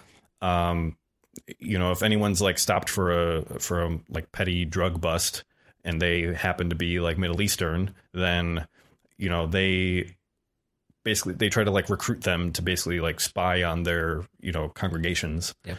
um and it turns into this whole thing and you know he pushes back a little bit gently once and uh he's basically made a pariah and um you know basically put on beat duty again and uh, he fears for his safety and his sons. At this point, he's he's religious because of who he married, and uh, you know she gets I think pancreatic cancer and dies. Yeah. Um, So he's like, you know what? We're just going to go to like the safest post possible with my son. He's going to be bored to tears, but you know, I want to keep him safe. And so he chooses Crockett Island and goes there. Doesn't even carry a gun because he knows like the people here distrust him so much uh, because of his religion and culture Mhm. um, that he basically has to be on his best behavior, um, eh, or they're just going to like turn against him. And he's, yeah, he's he's a he's a model sheriff, um, just serving the town, doing what he can um, to help them, and the the the favor is never returned in kind. Right. He's Also, he facing- looks like Joel from Last of Us. I haven't seen The Last of Us yet. You I know. Yeah, he's kind of dressed like him. He is. Now that you say it, Pedro now I, I can see it. Yeah. I love Um, Pedro. I'm like obsessed with him. I got right the now. jean jacket on. This is probably the best representation of a Muslim character I've ever seen, like in a Yeah. in, in a in a show or movie. To be honest, yes, I agree. I mean, uh, watching Sheriff Hassan, Hassan, am I saying this right? Hassan? Hassan. Yep. Hassan, yeah. Watching him throughout the whole entire show about and how reserved he act around all these people, Mm-hmm. especially like someone like Joe who would call him Sheriff. Yeah, I was just like, oh man, Joe. like the kids call his son Aladdin. Yeah, I was like all the racism and everything that he dealt with, like, you know, watching his character just, you know, like be this just like mild temperamental to be like, okay, something's going on here and because, you know, my son's starting to get involved, you know, a little bit in in the church. He's starting to get a little he was he was getting a little worried. I remember him, you know, watching him, you know, wa- from the beginning, he just becomes a little bit more and more suspicious of what is going on with the church. Mm-hmm. And then, yeah, the big finale happens, and I, I felt bad for his son. But at the end of it, you know, Sheriff Hassan should have been carrying a gun from the start. Yeah, he kind of kind of gets caught in a bad place with that. Um, but yeah, that adds a. I- I'm I'm so glad his character's included in this, um, because it adds a, another dimension of depth to like the religious angle of the story, Yes. Yeah. where he's giving Muslims their fair due, and um, th- there's even a there's a great conversation when he and like other members of the PTA are basically confronting Bev about her handing out Bibles in school. Yep. And uh, he has like the perfect perspective on this. He's like, you know, we like Jesus. He's another prophet. Like we hold him in high regard.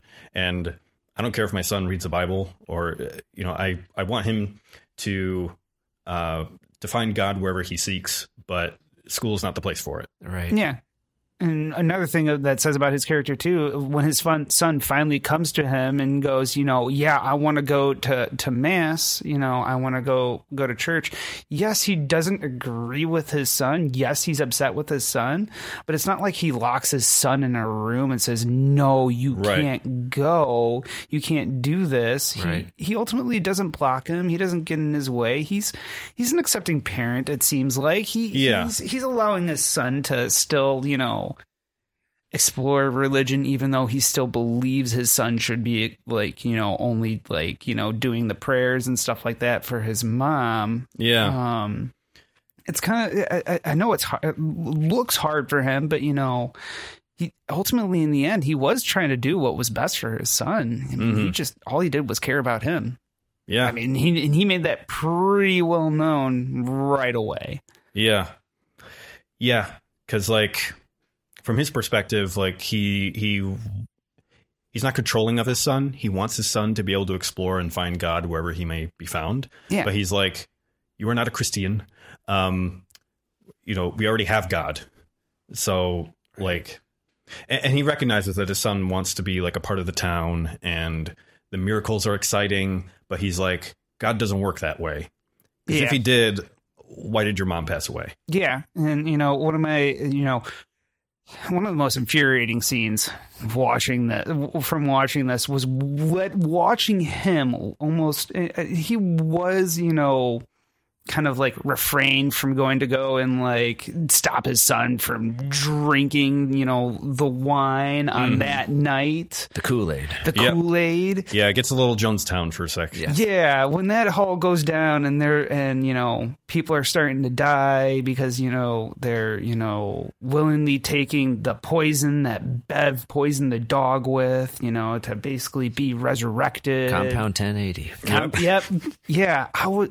I was. I Heaven's wish I could have seen a little bit more fight from him in there, but I mean, I totally get it.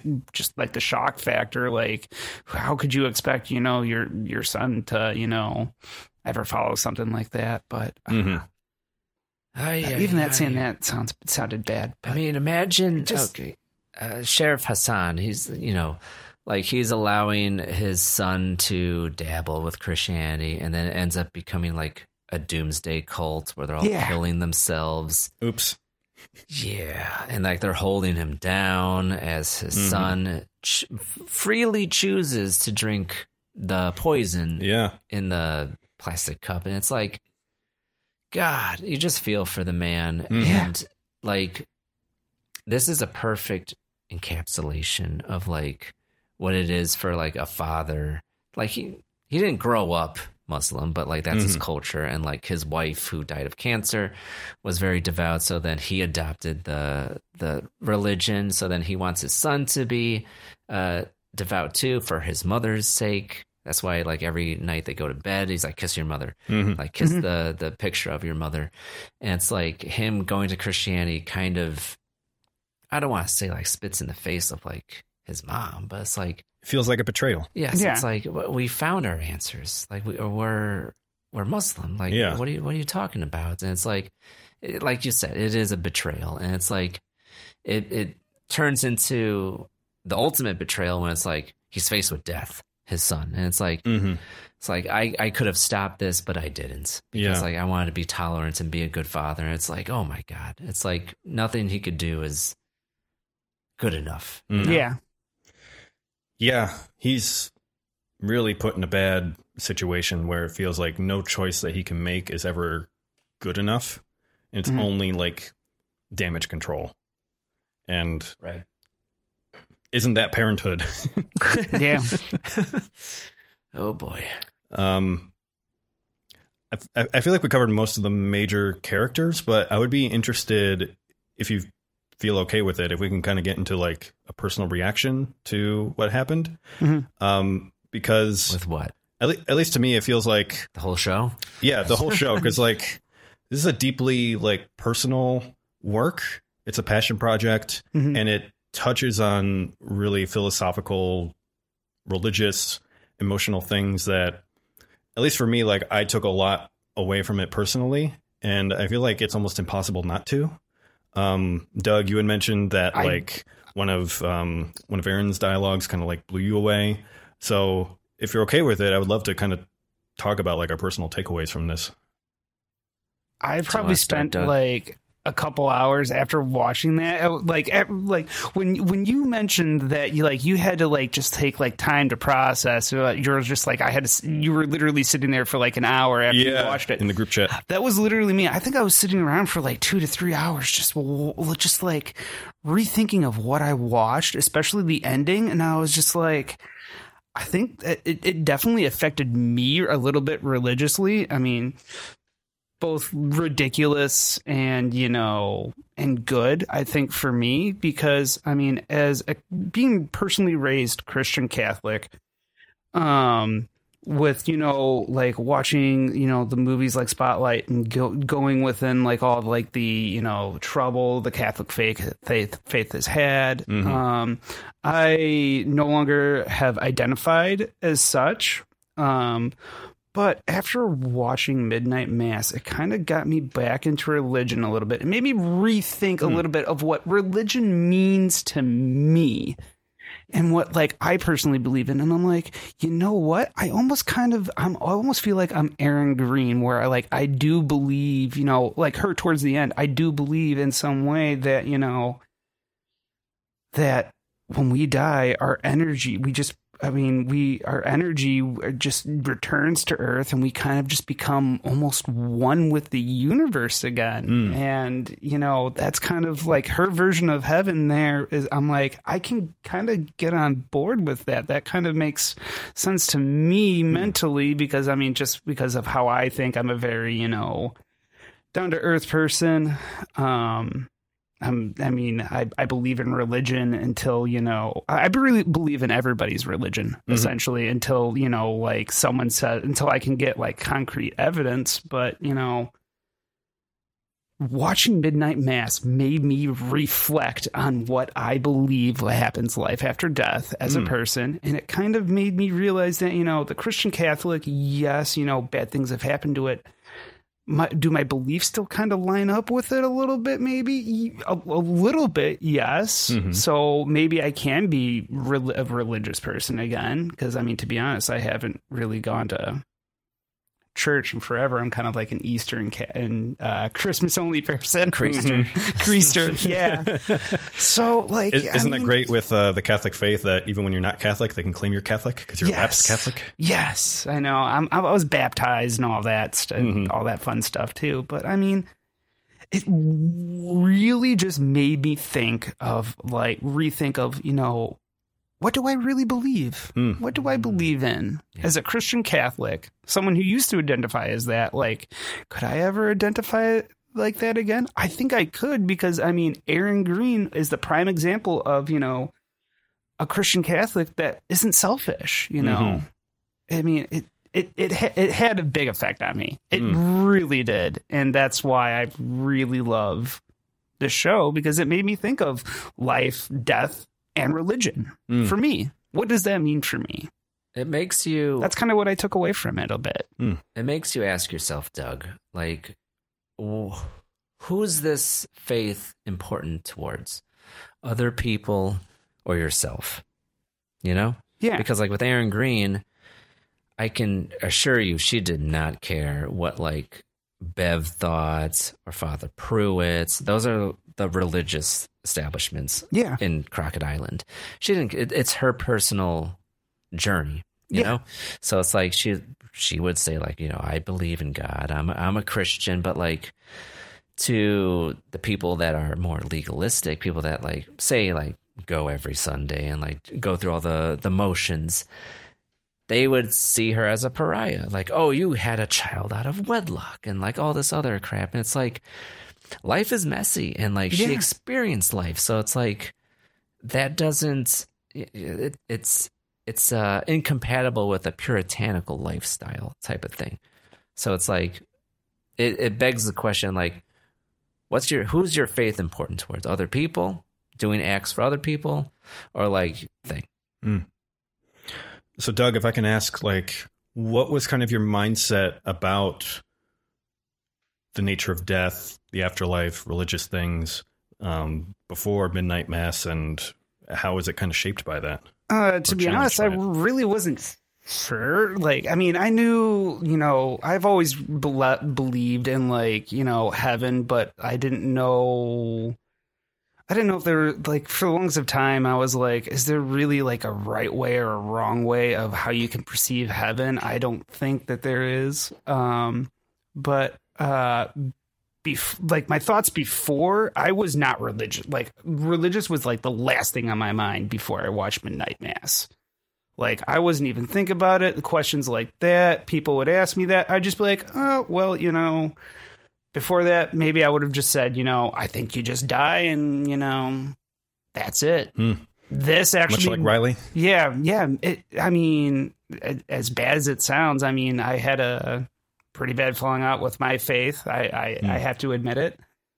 But yeah, after rewatching that, it kind of, you know, it did influence me a little bit to, you know, start asking that question, be like, you know, this is an important question to ask because, you know, Uh, it it ultimately comes down to like you know how you also treat others and then how you uh, because you know if you view death as just something that's almost meaningless i feel like you know that's the start of a serial killer mm. almost Yeah, that's fair because, like, but it's but i mean i'm not saying that i was you know that that's bad. I'm not saying that I that I was Nihilistic. that, but nihilistic. But I mean, definitely opened the door for me personally, and it made me realize that it is important maybe to have faith again, You believe in something in the life after death. And literally, when Erin said that, you know, like that uh that her energy was being like transferred back into the universe, I was like,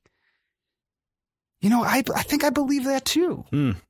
I think I believe, you know, in life after death, you know, uh, my energy just gets transferred back into the universe, and I feel like my consciousness continues. I just become one with all, almost. A drop being placed back into the ocean. Yeah, exactly. And then that can, I mean, and, and in, in a sense, that's also heaven, you know, continuing to, you know, have your consciousness. The communion of the saints. Yeah, exactly. Yes. I hope, hopefully that answered your question. Sorry, I know I got into Yeah, a yeah, yeah. bit of a There- there's no right or wrong answer to that. It was a I'm- monologue. I'm just really, Yeah. I'm just really curious. How about you guys? Um, did that did this have any like effect that it, on you that it had on me? Because I mean, it had a big effect on me religiously. Profound. Yeah. Well, Armand, I, I think we've talked at least offline about this. Maybe it's come up on the podcast here and there, but like you mentioned that you used to be Catholic and then we were at the same church for a little Yes. bit. Um, so with this, with Midnight Mass, um, Aaron and I, we talked at length uh, about this, but like, I grew up. I mean, my father is Muslim. Mhm. My Mhm. mother is Catholic, and so I, I grew up in a pretty secular home. Uh, we I, like religion was kind of like in the backdrop. Like I was aware of like who God was, but like details beyond that are uh, not very defined. But like I grew up sort of Catholic. I was I got the communion, first confession, all Mhm. that. I wasn't confirmed. Oh.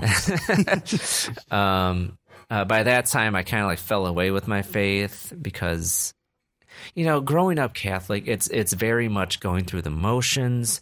It's very cultural. Um, there isn't really meaning behind what is going on. Hmm. And like when I'm watching this, like the Ash Wednesday, the Ash Wednesday scene where Father Pruitt is like uh, blessing people, like from once you were dust, and dust you shall return. And I'm like, oh my god.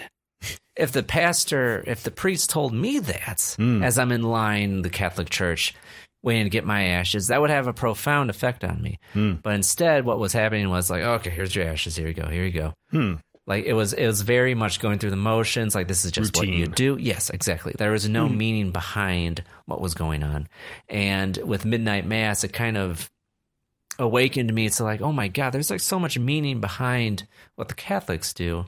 And for context, like I fell away from my faith and I found uh, religion through the Protestant lens because like there it's like, oh my god, there is meaning behind uh, the Bible and like what you do in church and like there's like an authentic faith going on Mhm. in that in that context. It's like We're not about rules. Yeah, and like- a relationship. and like when I was going to like uh Protestant church, it was more modernized. Like Mm-hmm. like there is beauty with like cathedrals and stained glass and like the ornate uh, fixtures. There's beauty in that and culture in that, but like when it's when it's bogged down by like routine and going through the motions, it loses its meaning. It doesn't mean anything. It's just decoration at that point. So like going to more evangelical places, it's like, oh my god, like people are alive with their faith. They're on they're on fire. They have passion. Yeah. And it's like I want to experience that. Mm. And that's where you and I met. Yes. at a church, Mhm. uh, one of those Oh. churches. Yep. I didn't know that. Yes. Yeah. This is a deep cut. A deep cut. Deep cut. And then I was like, let's start a podcast. You know, it's a Star Yeah. Wars podcast. Yeah. Aaron's still doing it. Yeah. We just had our 300th episode. Oh my oh, god. congratulations! Thank you. Crazy. That's neither here nor there. But like this hit home for me in several different places because like from the Christian standpoint, it's like, oh my God, there's like so much meaning behind all of this iconography.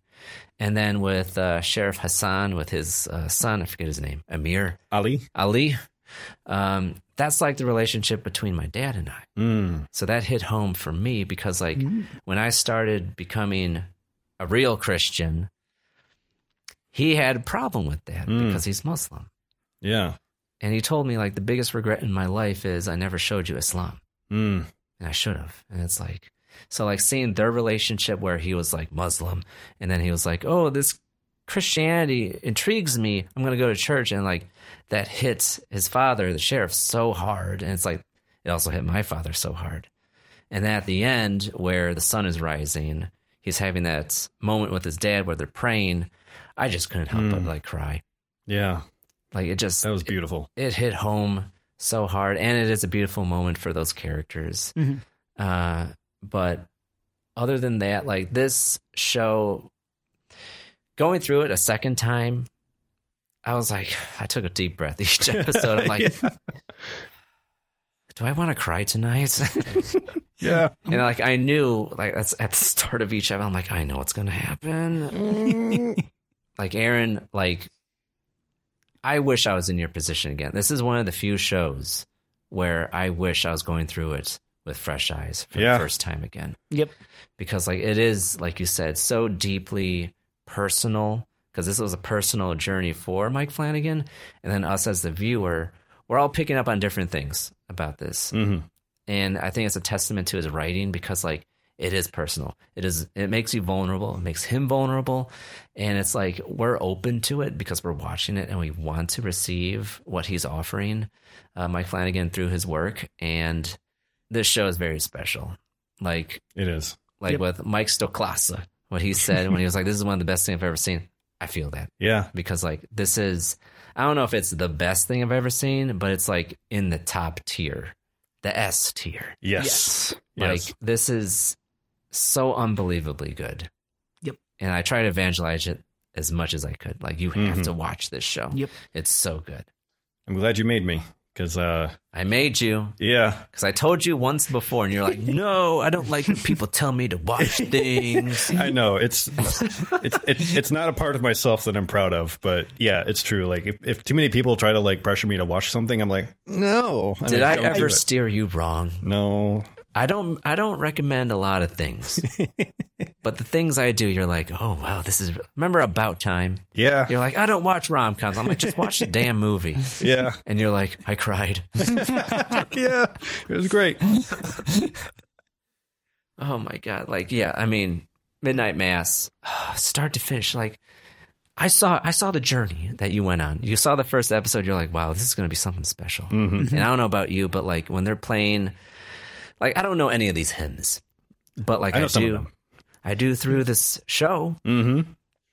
and they're playing "Abide with Me," Mm. and like I'm watching it, my eyes are welling up. I don't know about you, but I was like, oh my god! And like Aaron, you're like, the show is something special. Yeah.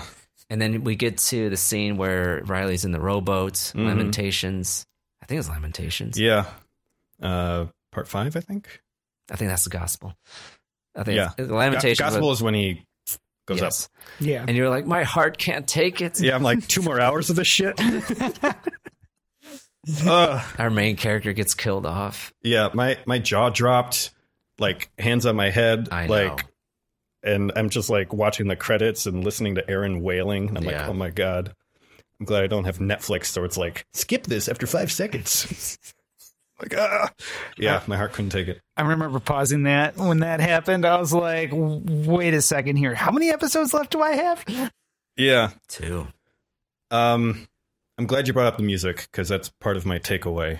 Um, a lot of this music is by, um, goodness, is it the Compton Brothers? It is the Newton brothers. Newton Brothers. So the music is by the Newton Brothers, and it's largely like a cappella renditions of traditional hymns. Yeah. And what I thought was really brilliant about that, I realized when we were watching the ending scene. Um, the ending scene, you mentioned they join in um, a rendition of "Nearer My God to Thee." Yeah. Uh, first of all, that's like the same hymn that uh, in real life was played uh, before the Titanic sank. Mhm. And secondly, I realized that it's a actually a beautiful picture of what Erin was talking about as far as like um, the nature of the afterlife and us returning to uh, the source that we come from and kind of collecting into a whole. What I Mhm. realized is like that actually happens when we make music together. is like we're all individuals, but we all have a part to play in making this music. And when we do, whether it's a band or a choral arrangement, um, all these individual parts become a part of a larger whole. And in doing so, more or less, you have a bunch of voices all singing in harmony. Um, it, it's a it's a very beautiful and practical picture of what that of it's almost a reflection of reality as far Yeah. as like how Erin describes it, um, where instead of us being ourselves as like individual isolated people, we're joining together into this collective experience um, where the sum of our parts becomes greater than the whole. Does that make sense? It does make sense. Uh, I, I don't know. I, I just thought it was, a, it was very beautifully and brilliantly uh, portrayed, both by the kind of soundtrack that we get, but also uh, in the ending scene when they all are joining together and they've kind of set aside their differences. They've made themselves like humble and penitent for the horrible Mhm. things that they've done, Mhm. and like that too is kind of like a picture of forgiveness. Yeah. And they accept their mortality. Yeah. Because it's the end. Yeah. Yeah. Everyone on that island is accepting what's going to happen, except for Beth. Yeah. She's the only one, even though she's the most vocal about her faith and judging others and being this force of like um legalistic faith. She's the only one that doesn't partake in the singing. She's the only one that's alone and she's the only one that is Crying. crying and not okay with dying. Yeah. Um, it's a perfect picture of how everyone deals with death. when Bev is like trying to carry out her diabolical scheme, um, Mhm. she's she basically like picks some verses out of Revelation to basically justify like why everything on the island needs to be burned to the ground. Yeah. And what's ironic is um, that at the very end, when like death is approaching and she's trying to like bury herself to like hide from the sunlight in this like last ditch effort to like avoid what's coming for her. And it's a little ironic because um, there's a passage from Revelation that describes people like her who are trying to avoid the coming judgment. Uh, this is Revelation six sixteen, and they cried to the mountains and the rocks, "Fall on us and hide us from the face of the one who sits on the throne and from the wrath of the Lamb."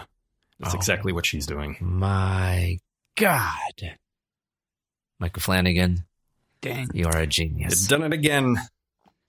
it's it's someone that understands i guess the christian faith and like the doctrine and like the lore and like the bible so then he can masterfully create these nuances and show them on screen through the character actions hmm not a lot of people can do that No. because they don't understand. And it, it could be with anything, whether it's like Star Wars or the Bible. It's like, do you know the subject matter in order to have these subtle, nuanced behaviors and character decisions for your people? No. And like with Michael Flanagan, he can do that because he has such a deep understanding. Mhm. Like you said, he grew up Catholic. Yeah. Well, of course, he's, you know, I mean, if he went to, I think, was it CCD or Catholic school, Yeah. yeah.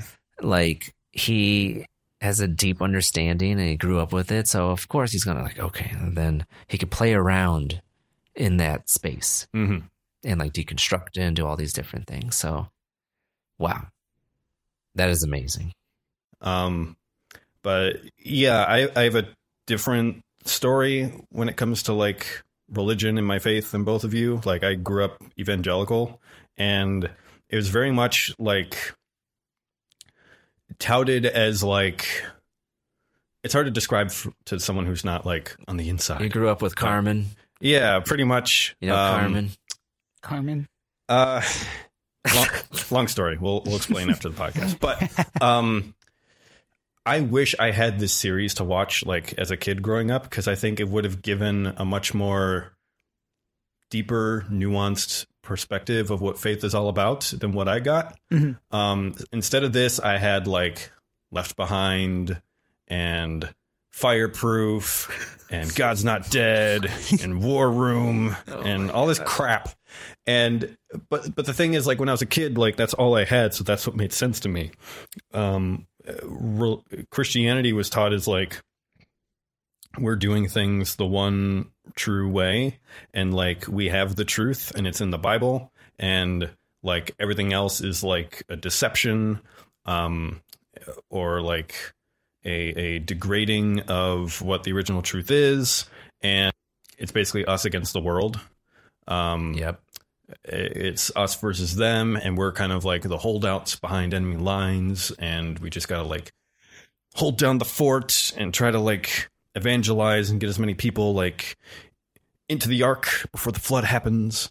And the afterlife was described as basically like returning to our true home. And like this time on earth is like you know it, it's our it's our temporary home but it's all going to go up in flames anyway. So we don't really need to care about that but it's just about like winning souls and um trying to like get as many people to accept Christ and say the magic words and then get into heaven forever um and I basically believed that up through like high school and you know I was caught in the crossfire of like purity culture and like all the warped uh, teachings about sex that that has, and not really understanding like what kind of impact that would have on me. Um, and uh, you know, then I went to a evangelical college. Um, long story, but um, I started to see like other representations of the Christian faith there, and like what that what that's about, and I realized like, oh, like the story is a bit more complex than what I was given.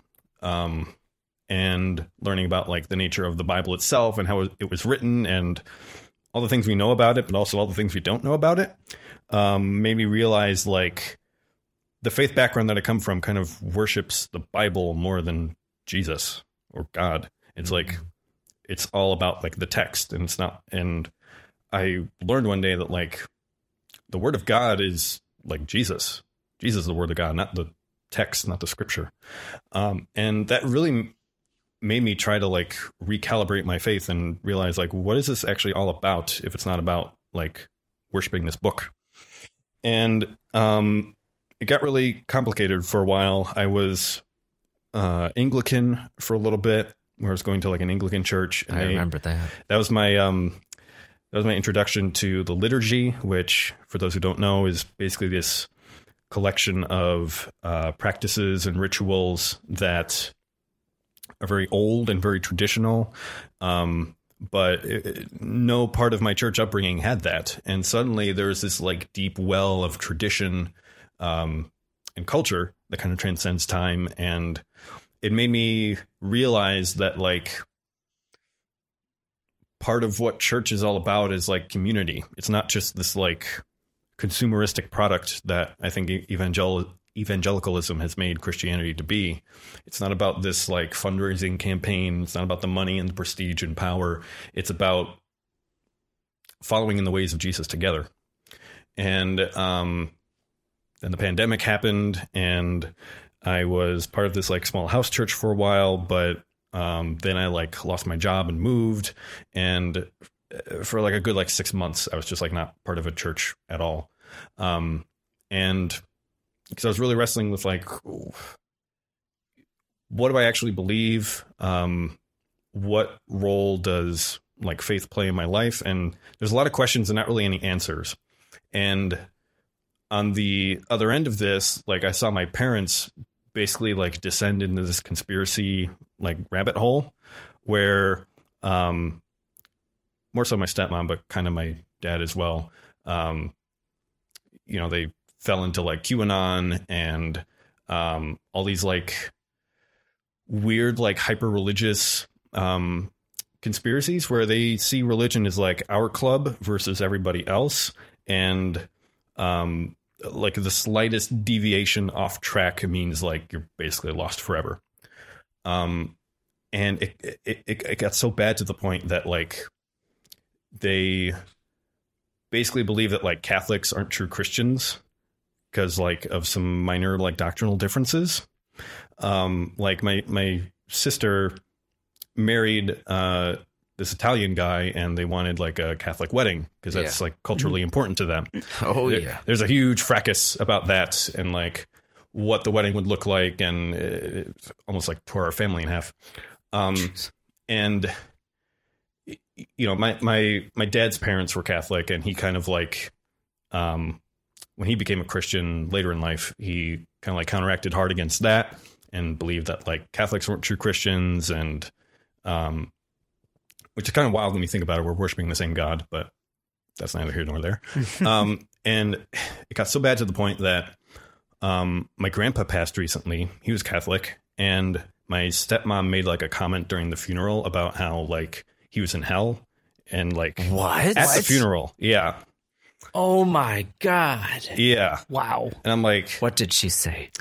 uh, I don't remember the exact. You know, if words, he was but- looking up at us right now, it, it was something along like along the lines of like you know it's just so sad because like you know he's Catholic and he's not going to be in heaven and yeah it, it, it I I was just fuming she's fuming fucking delusional. man. Yeah. jeez. and I I realized like if that's what like Christianity and religion is all about like I don't want anything to do with that like I I Yeah. don't want that to be a wedge that drives me apart from other people or a, a means to exert political power or anything.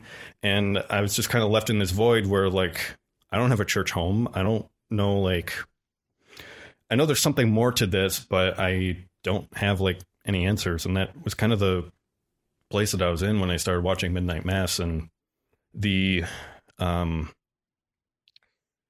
the kind of meditations on like death and the afterlife really profoundly affected me where I was like crying after each one.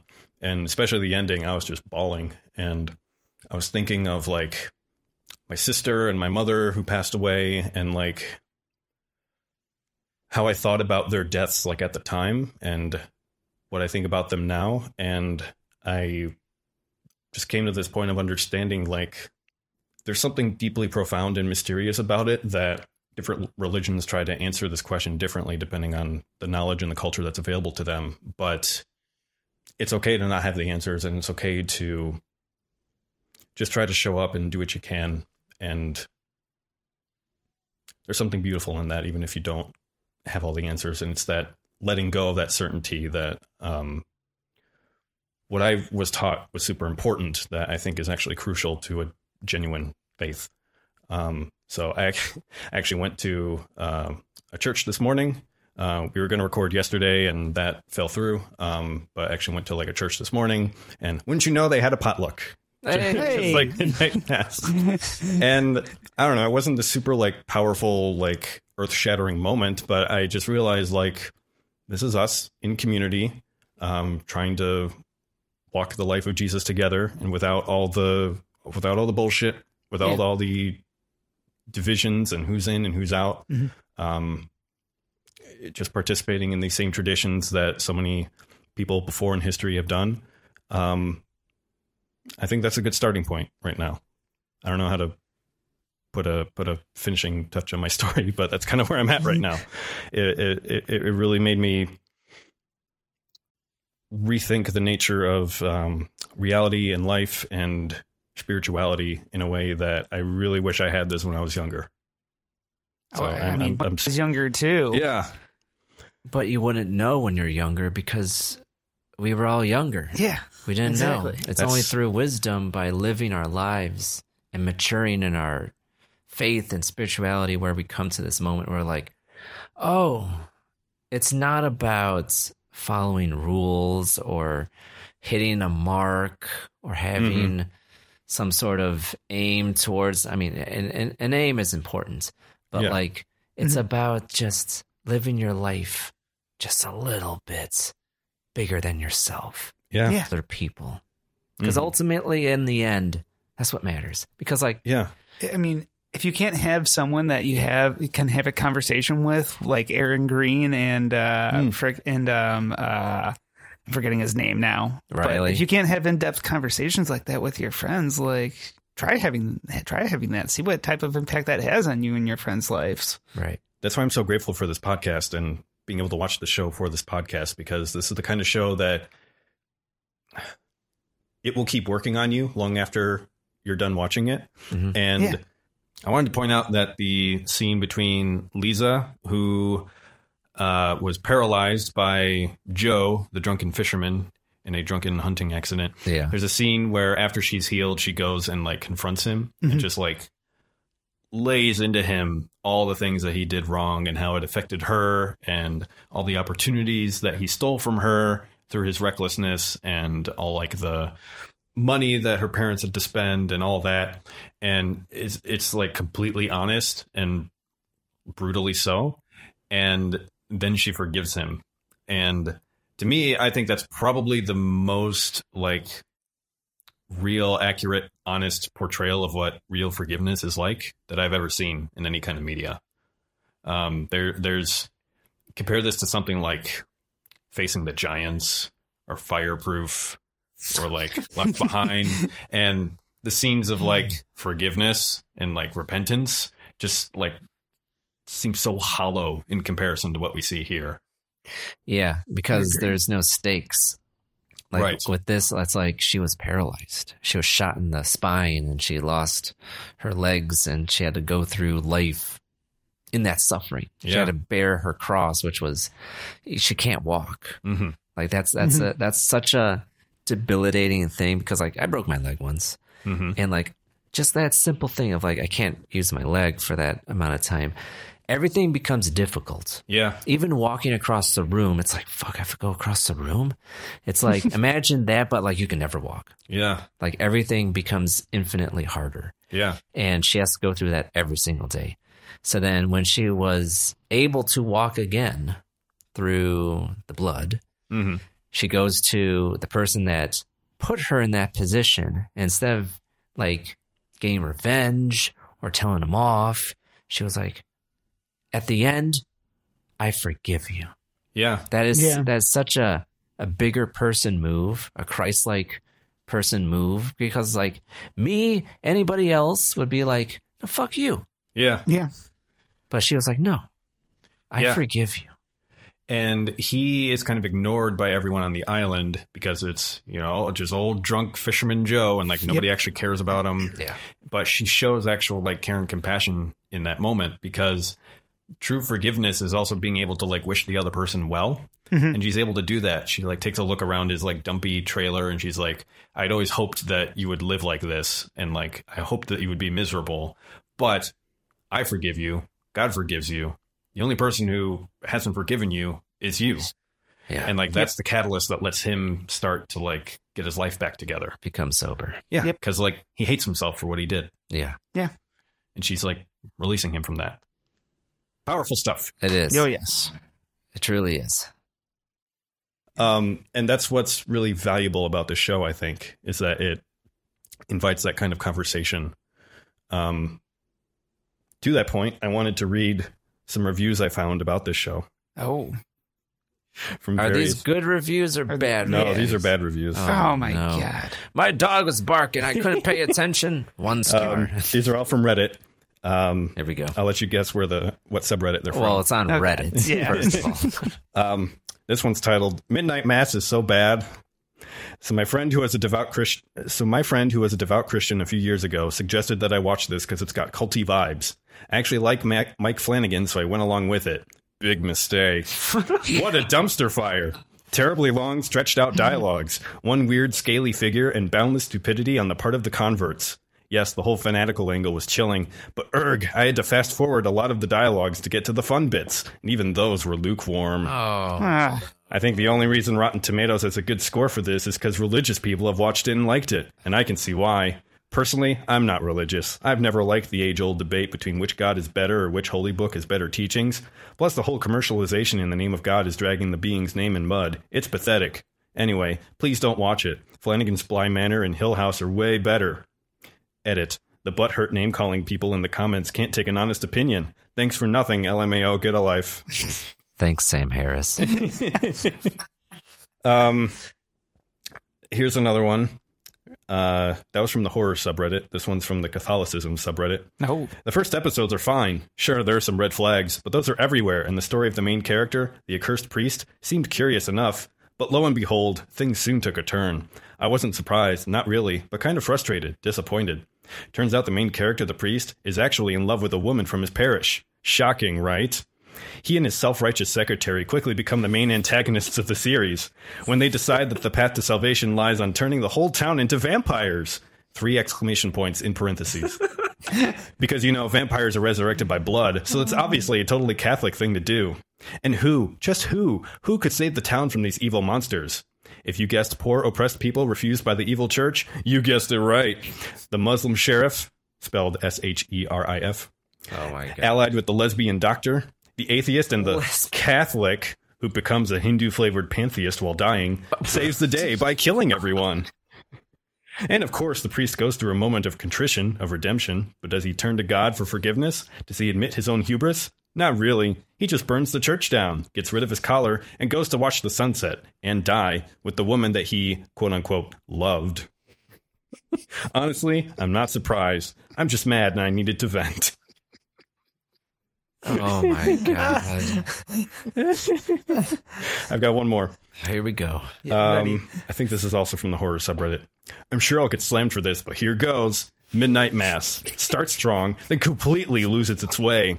Exactly the same way Haunting on Hill House did. Oh my I was God. completely locked in episodes one through four or five during both series. Then it's almost like the writers panic and realize they need to start heading towards some kind of profound and artsy ending. What? The rest of the episodes are honestly a complete mess. All the creepy, mysterious horror then that makes us fall for the show in the first place evaporates. Everything becomes really exposed and in your face. The unknown becomes known, and it loses its edge. They reveal everything super early who Father Paul is and what has happened to him, the angel. Oh, what a flop that angel turned out to be, and Riley dying. So that all the suspense that's been building flatlines, and you have to force yourself through the last few episodes just hoping it ends soon. Am I the only one who feels this way? I just feel like both series have failed to stick the landing after establishing a damn near perfect mood and style during the first few episodes. This is like the meme or the gif of like the point. It's like going over their head. Superman's like, you missed the point. So I think Yeah. does this prove our thesis that this just does not work for the regular schmo out there? That's Yeah. not going to sit down and be like, okay, I'm going to actually take my time and consume everything, all the information that they're giving to me. They just don't have the patience for it. They want to see Dracula come out and suck some blood, or Chuck Norris come out with a machine gun. I'm gonna kill the vampires. a Marvel film. I People doing guess. backflips in the theater. They want the jump scares. They want the theater ride or the um, amusement park ride in the theater. Uh, they want that um, that trashy, pulpy uh, book that they can flip through real quick. Um, They I want. don't know. Apparently, they don't don't want know. fleshed out characters. I don't know what to tell you. Have you seen The 30, dialogues are too long. Yeah. Have you seen Thirty Days of Night? Yes. No, I haven't. It is a bloodbath, but like it depicts it's so it's vampirism in Alaska where Okay. the sun doesn't come up. Right. So they just go hog wild and fucking kill everybody and just bloodbath. It sounds like they were expecting that from Midnight Mass, where it's like nonstop, in your face, horror, blood splatter, gore, like really shocking. But in this, it's like super subdued and it's an introspective series where it makes you think Mhm. and question your life and everything that you believe. And it's like, oh, it, it Mhm. leaves you with something. It's something. It's like it's like a Charles Dickens novel. It's like a, a tale of two cities. If this show was a tale of two cities, and like Marvel, what they're expecting is like the Velocicoaster in Universal Studios. Yeah. I don't know because it's like the whole tradition of horror has been like a way to perceive ourselves and like what's horrific about us, right? Unless Yeah. it's like Yeah. maybe unless it's like cosmic horror or like Lovecraftian horror where the the the horror comes from the lack of understanding and have having like any anchor to like um attach your fear to. Yeah. Uh it seems like most horror is like about ourselves in some way. Like zombies you have like uh, consumerism and like uh, the the loss of individualistic thought um, with like vampires. There's some like social commentary there. Um, I don't know. It seems like most horror has been like, you know, about like what terrifies us about ourselves. So like, I don't know how you could miss that with the series. I think people are more used to what Blumhouse puts out. Oh, like Black Phone. Like people, like everyone is talking about Black Phone, Ethan Hawke, and I'm like, this? Have you seen Black Phone? Yeah, and like Is it Barbarian too. It like, keeps popping I- up on. Amazon Video, and I keep ignoring Black it. Black Phone was just it, it, it was a movie. It's a dude with a It- it- devil mask. Oh. and it's like you know, like compare that with like Midsommar Okay. or like uh, Hereditary, where it's like the horror is more like uh, psychological or like more uh, faced inward, and like you have like the more overt horror where it's like it's a dude in a devil's mask. He has you locked in his basement. Oh my god! And it's like, oh, like you see the clear fucking difference between like something that's more elevated and makes you think a little bit more, Yeah. and what's like a popcorn guzzler horror film that's there for uh, cheap scares. You know? Yeah. I mean, I don't want to bash on the on the redditors too much. Uh, it seems like a, a case of like, um, How old Like, do you think they are? poor expectations. Maybe is it, is it is it a is it a factor of like trying to market this thing? I think. I mean, when you okay, when you put your art out there, it's going to be consumed by everybody. Yeah. When when uh like say the Mona Lisa, everyone's going to look at the Mona Lisa. Some people are going to think it's like uh, this incredible work of art, a masterpiece. Like, oh my god, how do you make that smile? Yeah. And some people are going to look at it like this piece of shit. Yeah. I the fuck is this? It's just a woman. Yeah. So like midnight. Where her Mass, eyebrows at? I'm going to remake it and have Kim Kardashian be Mona Lisa. fuck you, Leonardo. Hashtag I'm better.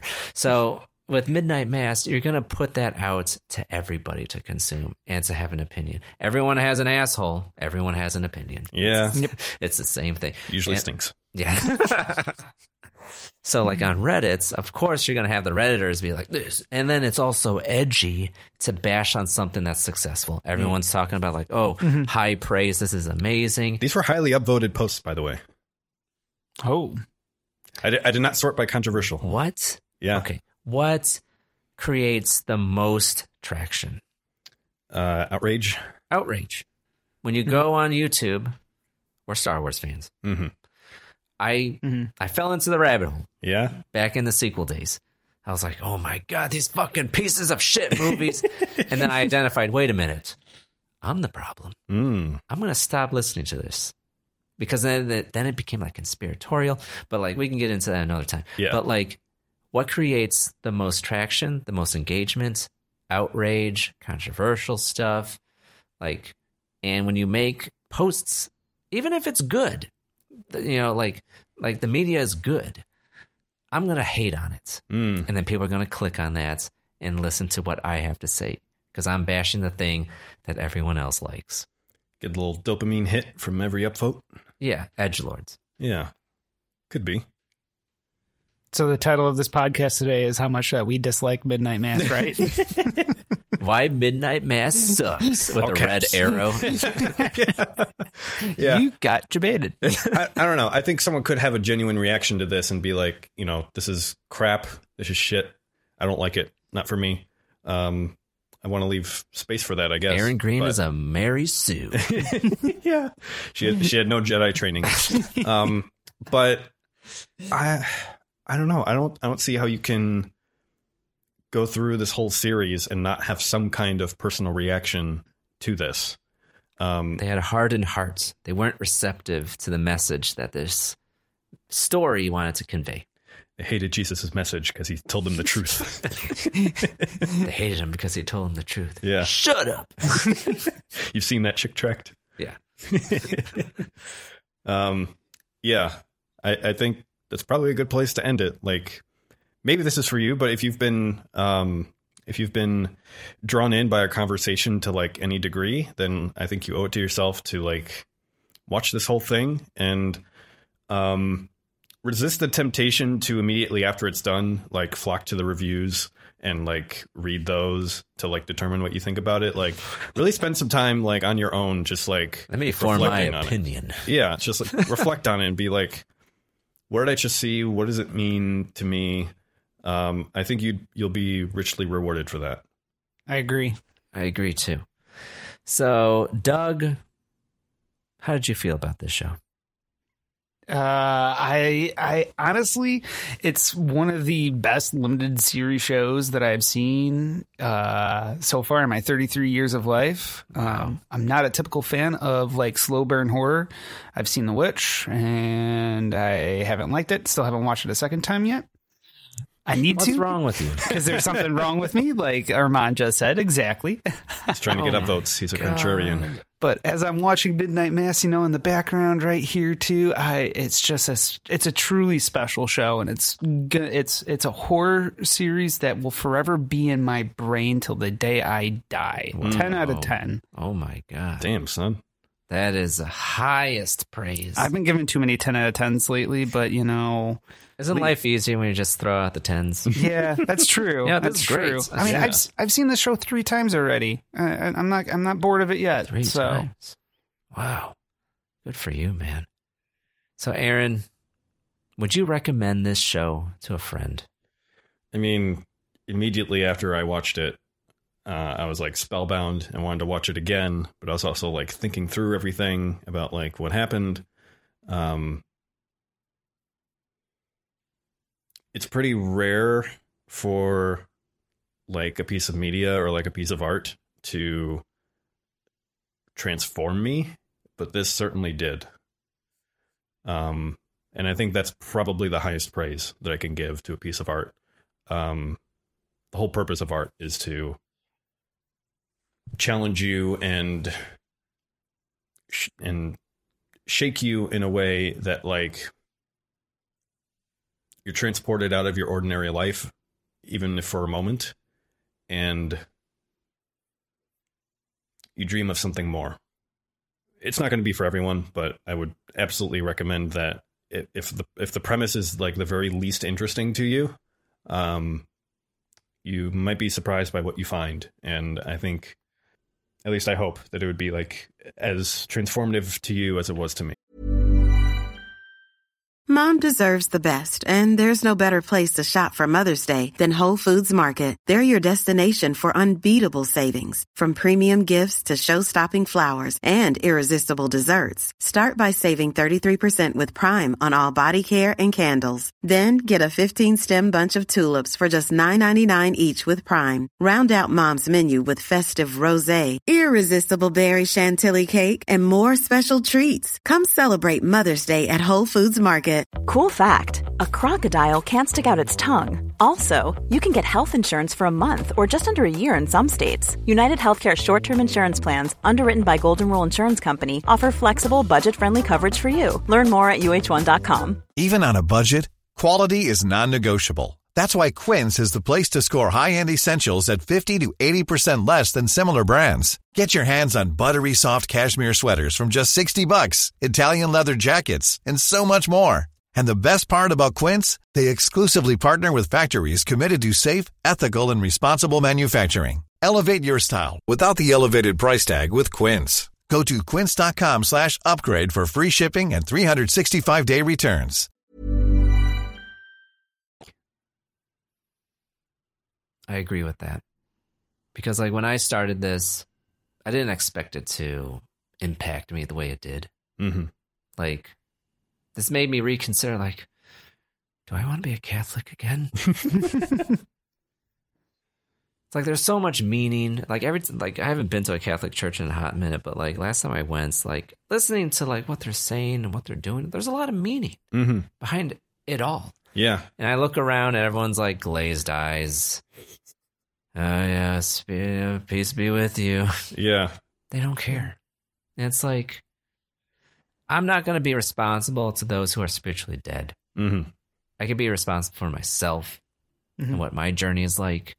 And it's like this made me reconsider like, you know what? Maybe. Maybe I could go back. Mm. Probably won't. But like it made me consider it. I'm like, you know what? There's meaning behind this. Yeah.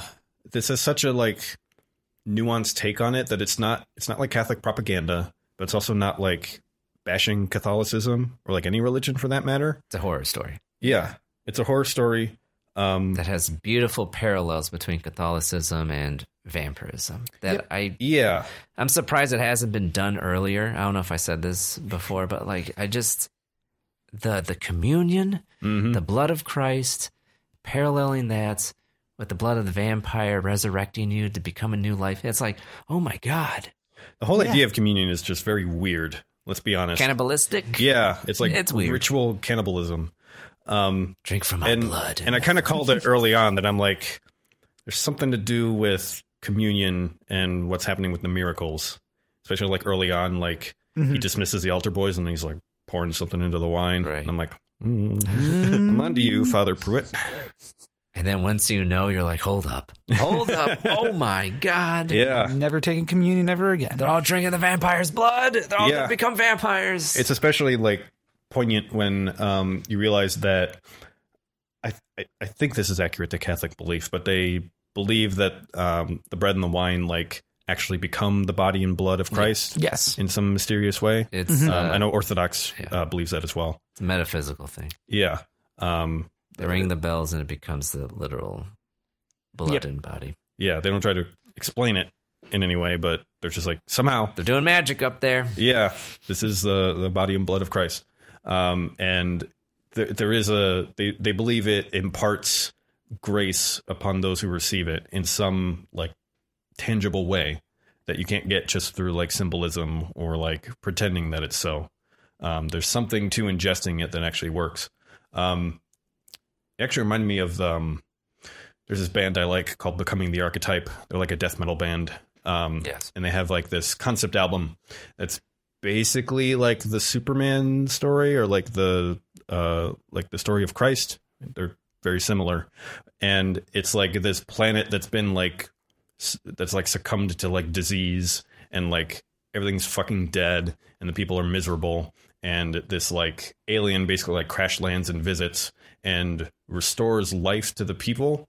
Um but the way that they do that is that they basically all like eat his flesh and drink his blood essentially. And that's always the thing that i thought was missing from the superman story is like he comes down and he provides salvation for for everyone. He like saves the day and um he's he's like a christ figure in many ways. But i always felt with like his invulnerability he's not really giving of himself in order to secure that salvation for everyone else. Um he's just this kind of indestructible thing.